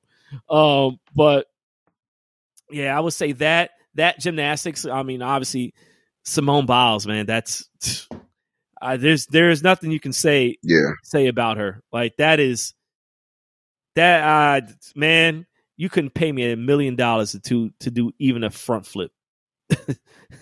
like a, a completed one, a completed front flip. I can't even do that. And it's amazing with these gymnasts what they do, what they do, and but what she does in general, I it's just awe inspiring and it's it's amazing. And she's like, and she's embraced like this goat, you know, title. She, uh, I don't know if you've if you really have have caught on to like I guess like the couple of past like um trials or whatever it is, like Yeah. her, her you know her her her her way her I guess her uniform or leotard or whatever um like it has like the goat on there. Like like it's I mean I don't I don't mind it. Like I'm like hey hey yo talk your shit. Like you you earned it. Like you you deserve to to be that way like damn it like no, nobody's touching her nobody's touching her in that like that's just th- th- that's nah man like there's just no competition so that's like almost like unless something catastrophic or or God forbid I don't want anything catastrophic or any, anything you know weird that happens. I mean that whatever that she's in, she's getting gold. That that that's without goes without saying. Um, I just I don't I don't like that's the only like that that and swimming. I watch swimming too. I mean, this is a lot of the Olympics is the Olympics have a lot of sport. And I think baseball is in it now too. Um, because I think they brought it back like the last Olympics. I think men's baseball. I know women's softball was always well. Actually, no, it was always there, but then I think they took that away. Women's Yeah, softball yeah. from the Olympics, which is crazy. I guess because the U.S. dominated almost every year. You know, they're like, well, you know what? It makes no sense to continue this going on. Um, but yeah, I, basketball. Be intrigued about that. Um, what do you think about the um? What like what's your personal opinion, man, about the this new Space Jam movie that LeBron is in, man? I'm looking forward to the- watching it, man. Me Like, too. I, I want to see too. Don Cheadle cook. So, if anything, I, know he's going to make that movie good, man. yeah, it's like I, I I- I'm gonna watch it. I'm gonna see it. You know, it's one of those movies where I know a lot of people like to take it to heart, like, oh, stop recreating stuff that doesn't need to be recreated. And believe me, a lot of times I will agree with the next person that agrees with that. But um, Space Jam, I, I go into it thinking that I I know this is not going to be the Michael Jordan Space Jam that I love and adore to this day. And I, I totally get that. I understand it. And I really feel like, you know, these kids today, like that's, hey, for me, Mike, no, Jordan was, come on, man. Like, I, for me, like there was no better combination than my, my favorite basketball player and my favorite cartoon character being in the same movie. Like, what?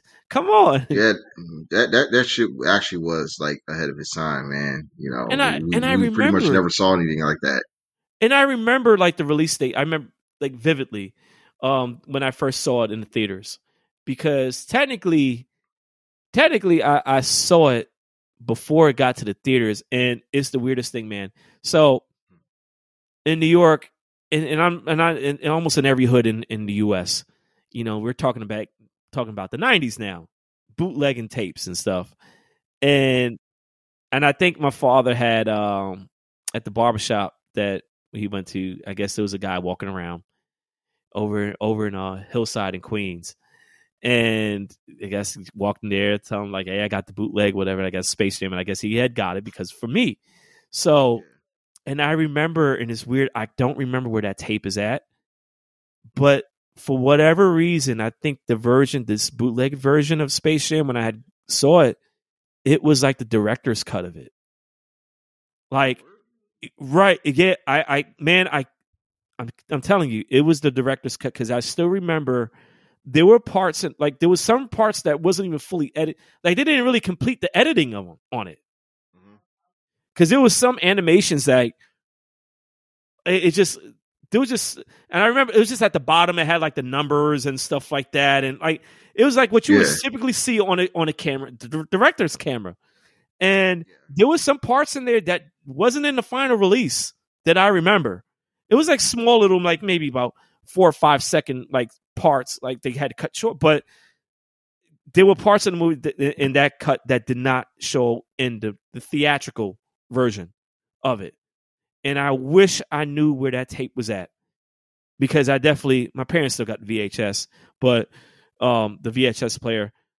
But I I, I, would love to see that just and, and it probably looked all crazy and stupid because we're so used to seeing stuff in HD now these days. So, but but now I, I remember the joy of, of that theater when it came out and that long line. It was a long line over in um it was a United Artists movie theater, not far away from it wasn't within the town that I lived lived in. And that line was just ridiculous for that showing. And it, it I, I don't know, it's just one of those memories you just don't forget. And and you know, these kids, they deserve to have that type of moment themselves. Um, because you got to think about all these kids, man. So many kids.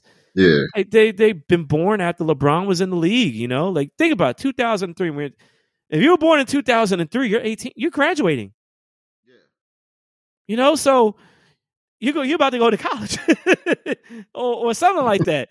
so it's for these kids, man. This is the, this is their version of Jordan. Hey, and you know, it's Looney Tunes. Looney Tunes will always be Looney Tunes, no matter which generation watches it. Like it's almost like a rite of passage in life. Like watching Looney Tunes as a kid.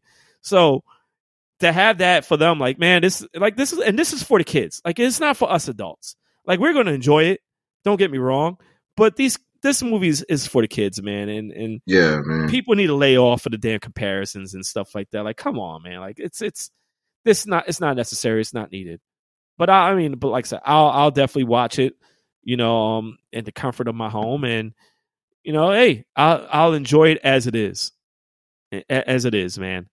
You know, but yeah, but I'm excited to, to see that one. Um, I'm trying to think what new movie. Um, what's the last movie you saw recently? Do you remember? Uh, The Exorcist. Uh, or, yeah, The Conjuring. Um, The Devil Made Me Do It. Like the the latest Conjuring movie. That's the um, um one I've just seen recently. Um, I I didn't really care for it that much. I was about to ask, like, how, so, like, what was your opinion of it? I haven't watched it. I don't know. Kinda, I don't. I don't. Scary movies. Yeah. oh, really? It, it, I, honestly, it, it, wasn't even that scary. Like the the scariest parts of the film happened early in the movie, and then after that, it, it, just becomes some some bullshit towards the end, and and um, you know, it's whatever. You know, I I, I thought it I thought it was you know it was it was it was it was there.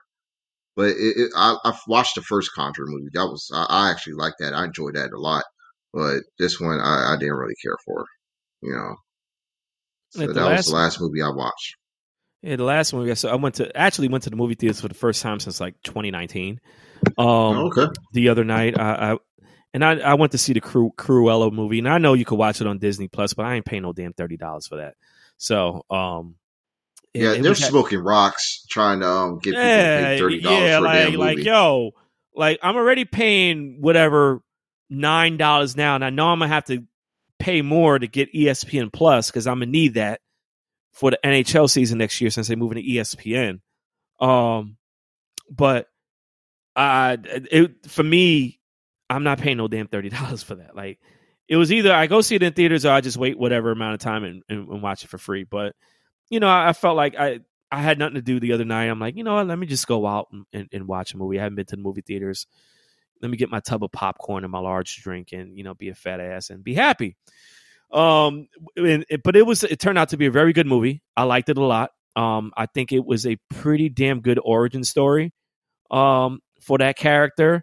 Um, it, it just I liked it. I liked it a lot, and it really shed light on her relationship with Dalmatians, even though, like, at first, I don't want to talk it really spoil the movie or anything like that, but it, it, it really makes you think. It makes you think and, and have a better understanding with her relations with Dalmatians, and I guess is a love hate relationship with them. So it's um, it's pretty much like um, like uh with Maleficent, you know, her origin story. You know, right. they just give they're giving origin stories to the um, villains.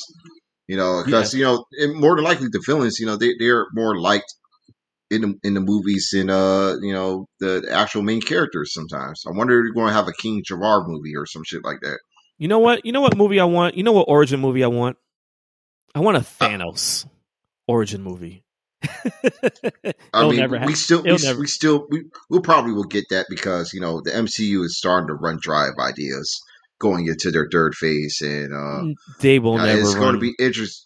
It's going to be interesting, you know, to see how much they um um the folks will really care for like Eternals in uh Shang Chi. Doesn't matter as long as you got Deadpool and X Men and Fantastic Four in your back pocket. You're not going to run dry. You're not. You're not. I'm sorry. There, you're just not. And then, and then let's say, let's say in the future, because we've seen how Marvel are able to get deals.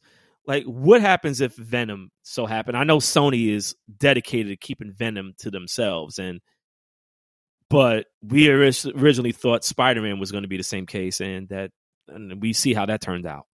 But it's just not. They're not. They're not going to run dry with that stuff, man and in Guardian, I know there's another Guardians of the Galaxy movie too. Like there are so many characters out there, but like I said, even within the even within the realm of X Men, right? There's many ways. There's there you could get yeah. some you, you could get a lot of mileage out of that, and Fantastic Four you could still get a lot of miles because we never really got the movie, the Fantastic Four type movie that everybody kind of let, let me just put it that's been universally liked. Like I know the original ones, like it, it, people have their opinions on there, and you know it's it's you know whatever. I guess a lot of people like still like those original ones um yeah. that they made with Jessica Biel and all them in there. Um as compared to to one with I don't know why Michael B. Jordan was in there, but like that one, I that was an atrocity. Like that, that was nah, that was terrible. Um, but then we all deserve like we deserve a proper like just see how MCU does it. Like even with, with Doctor Doom, you know, like I, I want to see that. I want to see how they incorporate him into there and and uh, the, the X Men will always the X Men. It's just there's just certain comics within Marvel that no matter what, you're going to get a lot of mileage over because it's just one of those things. And X Men is one of those things that it could just, you just never, you can never stop doing it. You just won't stop doing it. Yeah. You know, but, and, and Marvel, and I remember when they did like a teaser thing, like to welcome people back to the movies and give people a glimpse of phase four. Like at the end, I, and I don't know if you remember watching it, but at the end, they kind of like teased Fantastic Four, like the outline of it, but then they didn't say anything. So, it's it's coming. You know, it's just a matter of just see how everything turns out and intertwines with one another. But you know, I, I have read. I know the next Spider Man is going to be ridiculous. I know the Doctor Strange movie is going to be ridiculous. Um, you know how that's how that's going to go. Um, yeah. Spider, but Sp- Spider Man. Honestly, Spider Man is the one that I'm like I am so looking forward to that because I'm just intrigued on how the day, how are they going to explain all the different villains and the Tobey Maguire Spider Man in there? Yeah, like how they, the, the, yeah, explain the right, multiverse. right, right, right, right. And I know they they they shed a little bit light on it. Um, in the last Spider Man, and even the one into the, the, the one into the multiverse with uh, you know, with Miles in there. Uh, it, it's they shed light on that stuff, so it's just a matter of just okay. I'm eager to see how this turns. Even with like with Batman and DC comics, you know, it's like now that they said that Michael Keaton is going to be reprising his role also, so it's just like it's interesting to say the least. You know, with those type of movies, but it, no matter what they do, they're going to get my money anyway. So I I can say whatever now; they're going to get their money in the end. But I, definitely eager to see those things, man. It's just it, it it's going to be like I think the majority, like the fall, the fall and winter is going to make up for the lack of summer blockbusters. Um, this year, I really do feel like a lot of the like big grand movies they're going to come out like in the fall and winter. Yeah, yeah, it's just a way to try to you know, recoup from um you know, missing out on like a lot of box office ticket sales and whatnot. Uh, and you know, and Marvel's they're they're they're laying they're laying the smackdown with that with the number of movies that are going to get released between now and December. Yeah. Uh, so yeah, they, they're going to try to um, you know, movie theaters going to try to recoup on this, and you know, and folks are looking forward to going back into theaters. I know for sure that I'm probably not going to go back into a theater for quite some time, Mhm. but yeah, I, I definitely see you know what um what the MCU is trying to you know do and what you know what the what the current movies that are coming out are going to be going into as well. Uh, they, uh, did they even speaking of like not to deviate from MCU, but have they they have a new announcement date for Candyman? You know, because I don't know. I I don't know. You know, there's so many movies that was supposed to come out last year that honestly, man, I forgot about them. And I assume they came out, but it's just nobody really saw like or they were put on like this Yeah. like on HBO Max or something like that. And they just never came out. Like, for example, even the the last the Ghostbusters movie, right? I didn't know the damn Yeah. thing came out last Friday. oh wow. Or, or the other day, it said um I thought it said June What the, the, 11th. the new the new Ghostbusters with the kids? Yeah, yeah, the new the new one. That I, you know, because um the the only reason why I I yeah was it um it said it came out. If I'm looking for it right now, yeah, June 11th it came out, and I'm like, what? Wow. I, I could have fooled me. Right, exactly, exactly. Like, I, I would have known because you know I I would have saw the trailers. You know, I, that's exactly, Wow. man. Exactly. I ain't know one thing about. I remember it was supposed to come out last year, but then obviously the COVID things halted everything. But I just never recall them saying, "All right, well, it's going to come out this date." Like, and the only reason why I knew about it is because earlier today, number one, Netflix they do not miss with their their own produced uh like documentaries, like crime documentaries. Um, they Mhm. just they just don't miss with that shit, man. Like they're it's compelling. So today I started watching um a documentary based off of the some the Son of Sam killings in in New York in the seventies. Yeah. And what happened is that his reason as to why he killed all or shot all these people um was he was under the influence that a, a, a whatever 600 year old dog named Sam told him to do it yeah, and it reminded me of the the first Ghostbusters movie, where a demon possessed a body and wanted to cause destruction to New York, and it was because it feels like it's always New York that wants to be, you know, blown off the face of the earth or some chaotic shit to happen first. If it's not New York, it's California, um, Los Angeles specifically, but but it just it just made me think about that. I was like, oh, okay, well, you know, I was like, all right, well, you know, Ghostbusters are like, man, like this seems this sounds awfully familiar. And that's when it when I saw the date, I was like, wait a second, the last Ghostbusters, June 11th. I'm like, what? Nobody has said anything about it at all. no, and, and and there was uh there were some familiar faces in the cast too, which is very yeah, surprising. man. Yeah, exactly. That's what I was like. That was my main. That's what drew me in. I was like, all right, you know, like I know there's some familiar faces in there that I wanted to see how they, you know, like how their character was in cameos and stuff like that. But um, I'll probably catch it. Maybe maybe after the podcast, I'll I'll, I'll catch it. I got to figure out like what's is on. Like I don't know. I think it's on AP, HBO Max, or I don't know. I don't know where I could find it at. Um, but it has to be on there somewhere, one way or another. Uh, but like I said, movies, man. Uh, it, it's. But I'm not gonna lie, Chris. When I had when I went to the movie theater the other night, Oh, oh, Um, I just check. I just checked the dates again. Um, it got pushed back to November. The Ghostbusters film. That's probably the reason why we didn't see shit at all. Oh, so maybe the original date was supposed to be June 11th, but they whatever Google didn't update it. Maybe that was the case. I don't know.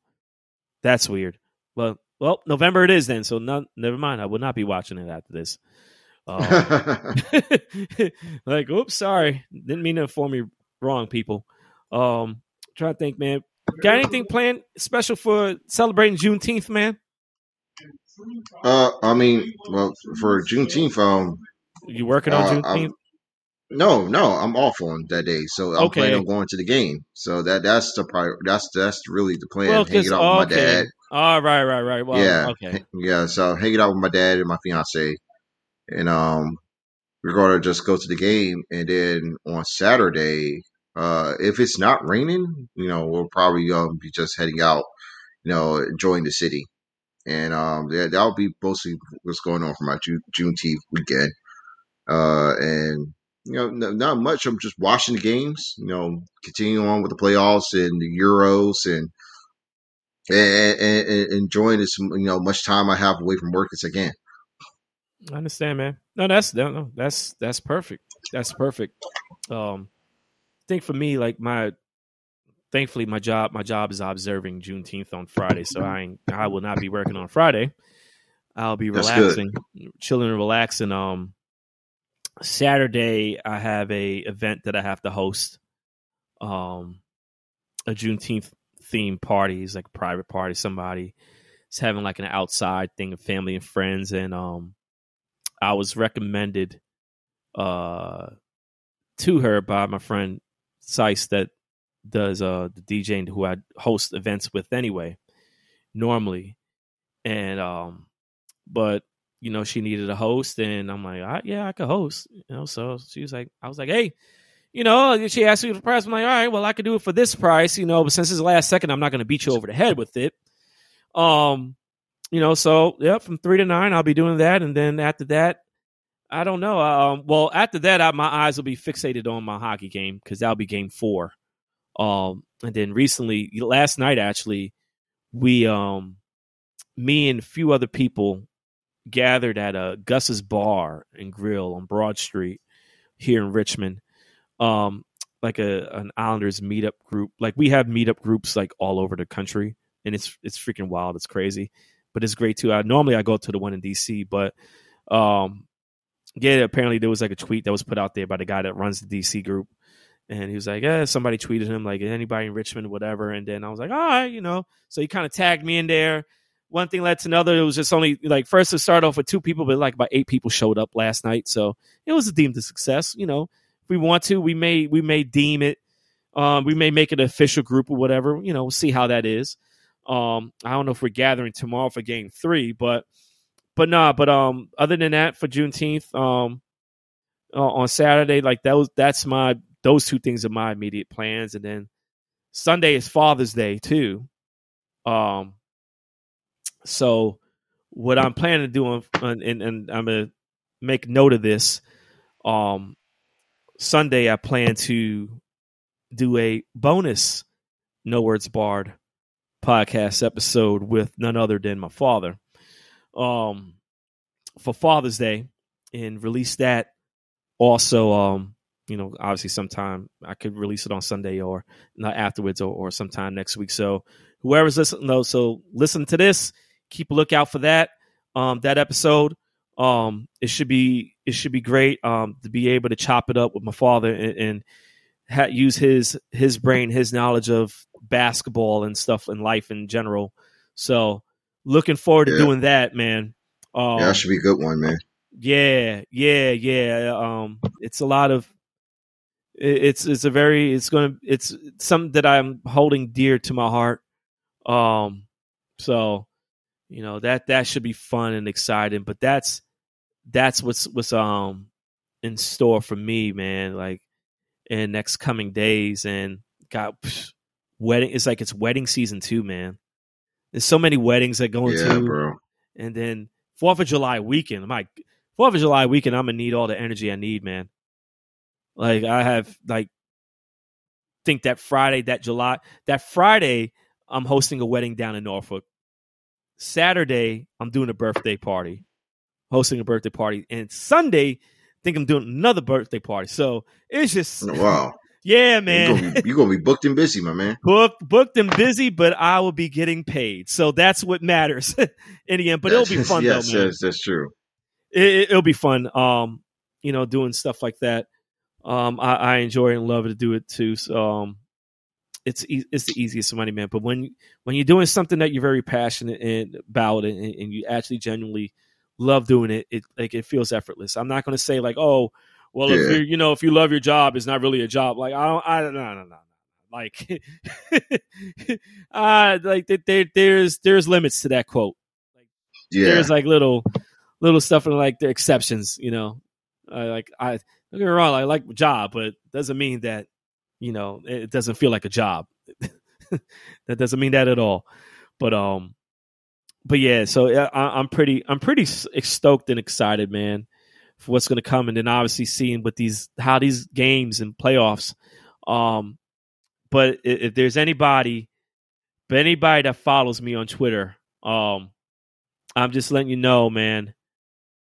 If my team, my hockey team, reaches it to the reaches to the Stanley Cup Finals, um, man, uh, I apologize to anybody in advance of the the the, the hundreds and hundreds of tweets in in big capital letters.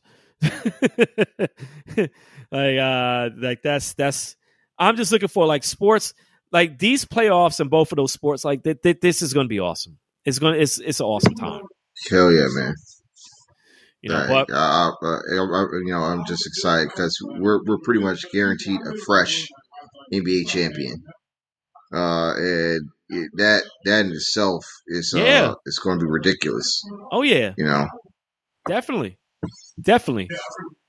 And I and we didn't even and like and I know we're about to like wrap this up soon, but shit, we didn't we never really touched on anything that's happening in the wrestling world, honestly. But um but I mean it's stuff ain't really gonna pick up until what, like maybe next week, two weeks. When when are they doing the first show with real people back back in SmackDown again?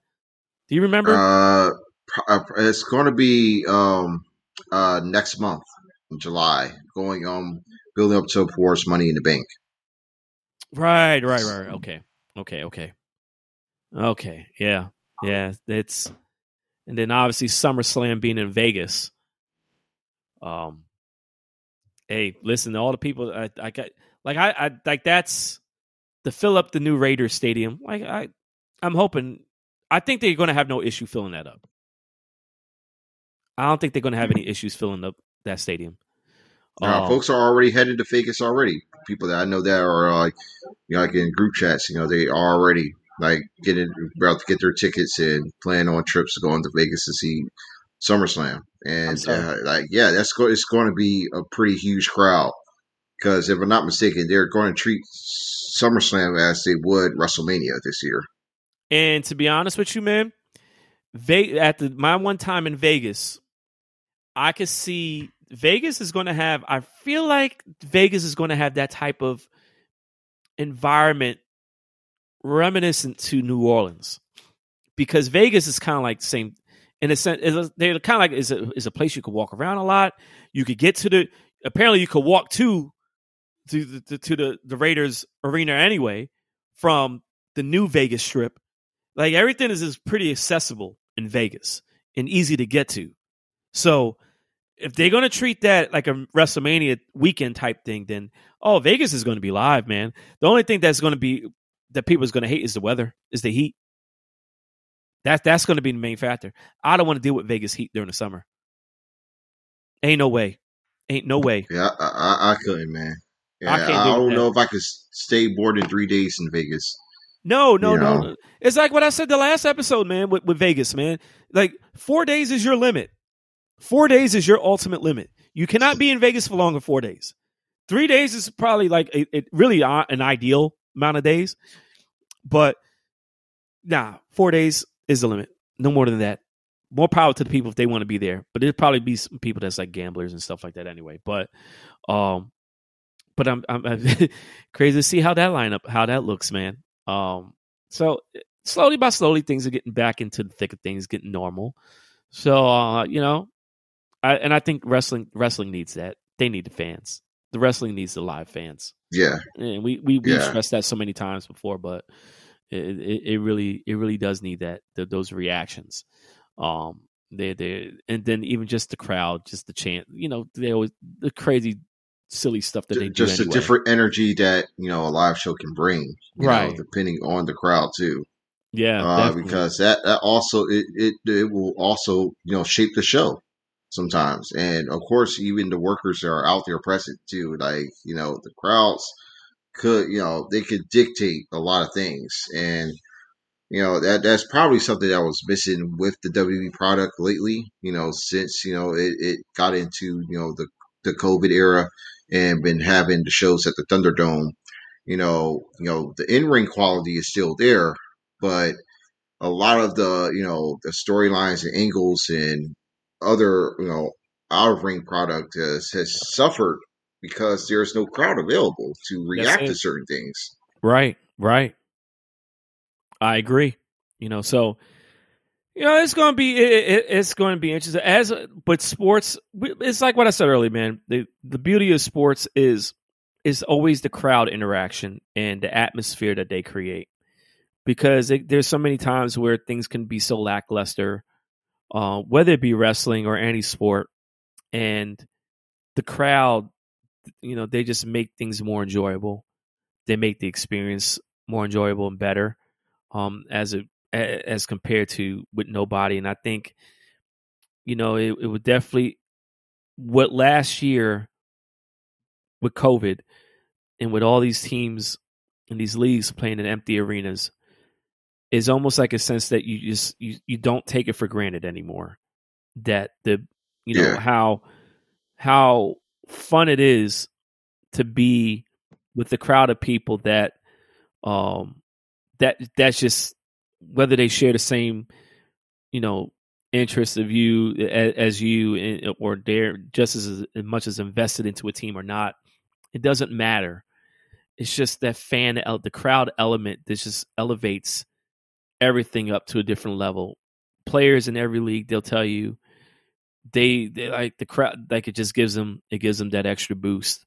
And kudos kudos for all of us fans in sports that you know we withstood all of that mess last year and slowly and slowly we're getting to that point where I don't think it'll ever be safe to say Obi is like normal as it was before. But to be able to get that experience for it to be close as normal as it was before, that I'll take that any day of the week over how last year was. Um, with that, because that the yeah. pipe the pipe crowd noise and all that that's not that ain't it that ain't it. It doesn't feel authentic. Um, and the game just feels it feels like you kind of cheapened out uh, on a lot of stuff. So you know, it's very welcoming in, in, in, to see everybody back in these arenas and, and especially the playoffs times, you know, like that's, it's, it sucks, man. Like, you know, we kind of suffered with it, you know, with uh, college basketball. Um, you know, that didn't feel the same. Uh, shout out to Coach K, by the way. Um, since the last time we did a podcast, I believe that he yeah retired. Um, I just want to make a quick side note that and many people may not be know may not know about this, and it probably be touched on with um podcast with my father um this weekend. Uh, both there there is also Coach K in Canada too, and um, which who who, who coached my father in college. Oh wow! So um, both of them and both of them know who each other are. They've they've met times before many times before. Um, uh, they actually played against their their colleges played against each other as recently, probably like somewhere in the early, like probably like two thousand and um, six or something like seven. Um, where my father's college basketball team they traveled down to to Duke and faced them. Um, so so yeah, yeah. And my father played against he he played a couple of games uh, against Duke also back in the seventies, but this is before Coach K though. Um, so so yeah, so he recently retired. Um, Coach uh, Steve Konchalski, originally from Queens, New York, um, and so he, he had coached um, so many years up there, forty something years at St. Francis Xavier um, over in hmm. uh, Antigonish, Nova Scotia. So shout out to him. I know he'll get more mentioned mentions um, later on to the week. But um, but yeah, both he just retired like about his last season. His yeah, he retired like about like three three four months ago. So yeah, it's crazy the synergy of both the Coach K's. Um, one year after another re- re- retiring. Um, but but yeah, it, it's more power to him. Those Duke Carolina games are not going to feel the same because that was like the beauty of being a Carolina. Yeah. That's the beauty of being like just beating Coach K and and whoever the, this new coach is. Yeah, like I don't think we're going to have to worry about the refs being paid off. Like he doesn't have the seniority that that the Coach K has. The payoff. Yeah, he won't have the clout. He, he, I don't even think um the, even with Carolina with Herb, man. Uh, he, I don't think it's going to be strong enough. Nah, this like, like, yeah. like like this this this Duke UNC rivalry uh for the next five years is is not even going to look the same. Mm-mm. Like it's not even going to feel the same. Like not it's at all. going to be ass, bro. It's okay though, as long as we coming on the winning side. That's all that matters. Yeah, yeah. That's all much. that matters in the end. That, to me, that's all that matters. So, but yeah, man. But on, but on, on on a closing note, man. You know, thank you for everybody that's listening. We ain't gonna try to hold you up. Appreciate you guys taking the time out of y'all day, night, whatever it is. You know, um, to listen to us chop it up. So the appreciation is always there, and thank everybody. But of course, um, whenever, where, however you're listening, where whatever it is, streaming site, um, spread the word. Um, you know, let everybody know what deal is. Podcast. Um, of course, our Instagram uh, page for the podcast is um, No Words Bardcast uh, on there. Uh, Chris Mack, what's your what's your Twitter Twitter handle, man? It's rappers or actors. Uh, rappers or actors. You know, R A P P E R S, capital R, capital A, C T O R S. Uh, that's my Twitter handle. Um, yeah. Uh, I just be shooting the shit whenever I'm on there. Mainly, I'm just working all day, but whenever I can, you can just you know see me talking about hoops, uh, talk about um, soccer, talking about music, whatever that comes to my mind. Um, but yeah, yeah, give me a follow. You know, if you if you like what you're hearing right now, if you want to just indulge more into my shithousery, you know, you can just follow my Twitter. And um, and I know you also did a podcast also recently, right? Oh yeah, yes. Um, about um last week, I believe. Uh, I um guest hosted um guest on um the RSPN um um network RSPN show, the podcast here. Uh, they also talk about basketball and a bunch of other hijinks as well. Um, I've been a frequent um, um, guest on the show since it started, and uh, it's part of the um, the RSC network, also the Elite Media Network as well. A bunch of great guys there yeah, that um, put out uh, tons of great content uh, that span from sports to comic books to pro wrestling to movies and films, anime, video games you name it. Uh, it, it is um, it, it is growing by the day, and uh, and I'm you know, I can't be, you know, I'm just, I can't be more proud of, you know, the, the guys that I've known, you know, since my days in college. Um, getting into this format and um, you know, taking over this uh this media circle here. So you know, um, and I'm happy to be, you know, that be able to be a contributor to, um, to their success. So um, yeah, so check it out. Um, it's RSP, RSPN. Um, and um, yeah, there's a bunch of a bunch of good shit on there. Word, word. Um, I listened to a bit of it the other day. I, I never really got a chance to listen to the whole episode of it, but um, man, I liked what I, I, I like it. I definitely liked it a lot, man. Um, definitely will be listening to more of their content too, man. Um, you know, even though like the the, the thing to, with podcasting is that you know, I know there is like 10,000 sports podcasts and music podcasts and stuff like that, but you know, at the end of the day, you know, it is a very big community and we're all about supporting one another, man. And, and so shout out to those guys at RSPN. Um, definitely, definitely will listen to more of your content.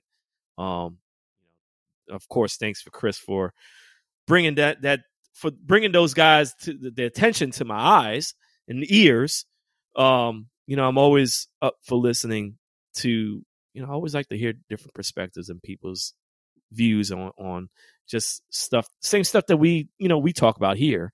You know, you you always want differentiating views and stuff like that. It, I mean, it just it just shapes a better overall um, view of, of, whatever it is that's going on in the world. Um, my Twitter handle is Mo Be Knowin, Mo underscore B B E underscore Knowin without a G at the end. Um, yeah, you can catch me on there. Just I, I am a very vocal person. Um, like I said, recently I just been my tweets. Most of it is hockey related because of the playoffs. Um, you know, I, I'm very opinionated with sports, music, politics, whatever it is. Um, you know, I'm, I, I can be fairly animated on there, but I can promise you, um, at there's going to be at least one tweet that you're just going to laugh and you'll be able to retweet. Hmm. So, you know, um, but uh, but yeah, definitely, definitely uh, look out for that. Um, like I said, uh, sometime next week I'll also be posting um, like I said, a special edition of this podcast um with my father. Um, put that out there. Um, of course, whenever you hear this, rate review, please, guys, people, do not hesitate to you know hit one of us up on on, on Twitter or whatever, DM us, whatever the case may be, and you know whatever it is, opinion, views, whatever, whether you like things you don't like, doesn't matter. Let us know because you know we're we're we're we're forever evolving with this, and we want to be able to provide as much as the best content um, that we can provide, and we cannot do that without you know getting some feedback and hearing from the listeners. So by all means, whoever's listening to this, um, I think we're gone international. I think I feel like like I said, Germany and other places have heard us. I think those like I wonder if there's anybody like military that's been listening to us. I don't know. But but um but apparently man we, we're international. oh wow. Even if it's just only one country. I don't I don't know. That's what the statistics be telling me.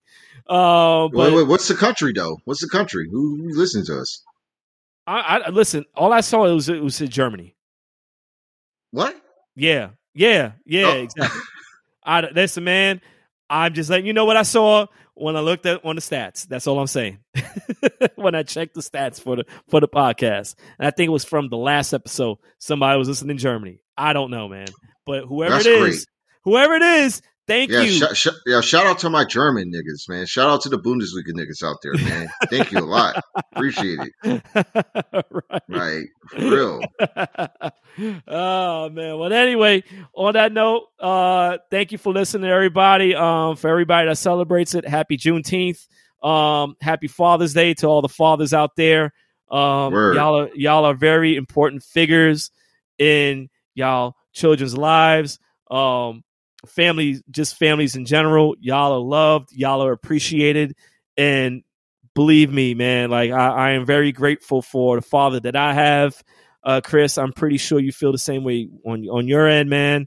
Like for sure, it, man. Like it, it, it's just an it's an invaluable bond. Um, father and son, even a daughter and a father, like regardless. Um, it's it's a, it's a it's a bond that you just um, if you're able to have it, and it's great. You know, cherish it, and like yeah. I said, just enjoy it. Just enjoy it, man. Enjoy enjoy these people while while they're here, man. Because nothing tomorrow is never promised. But um, but anyway, like I said again, thank you. Peace out, everybody. Until next time, stay safe. Peace.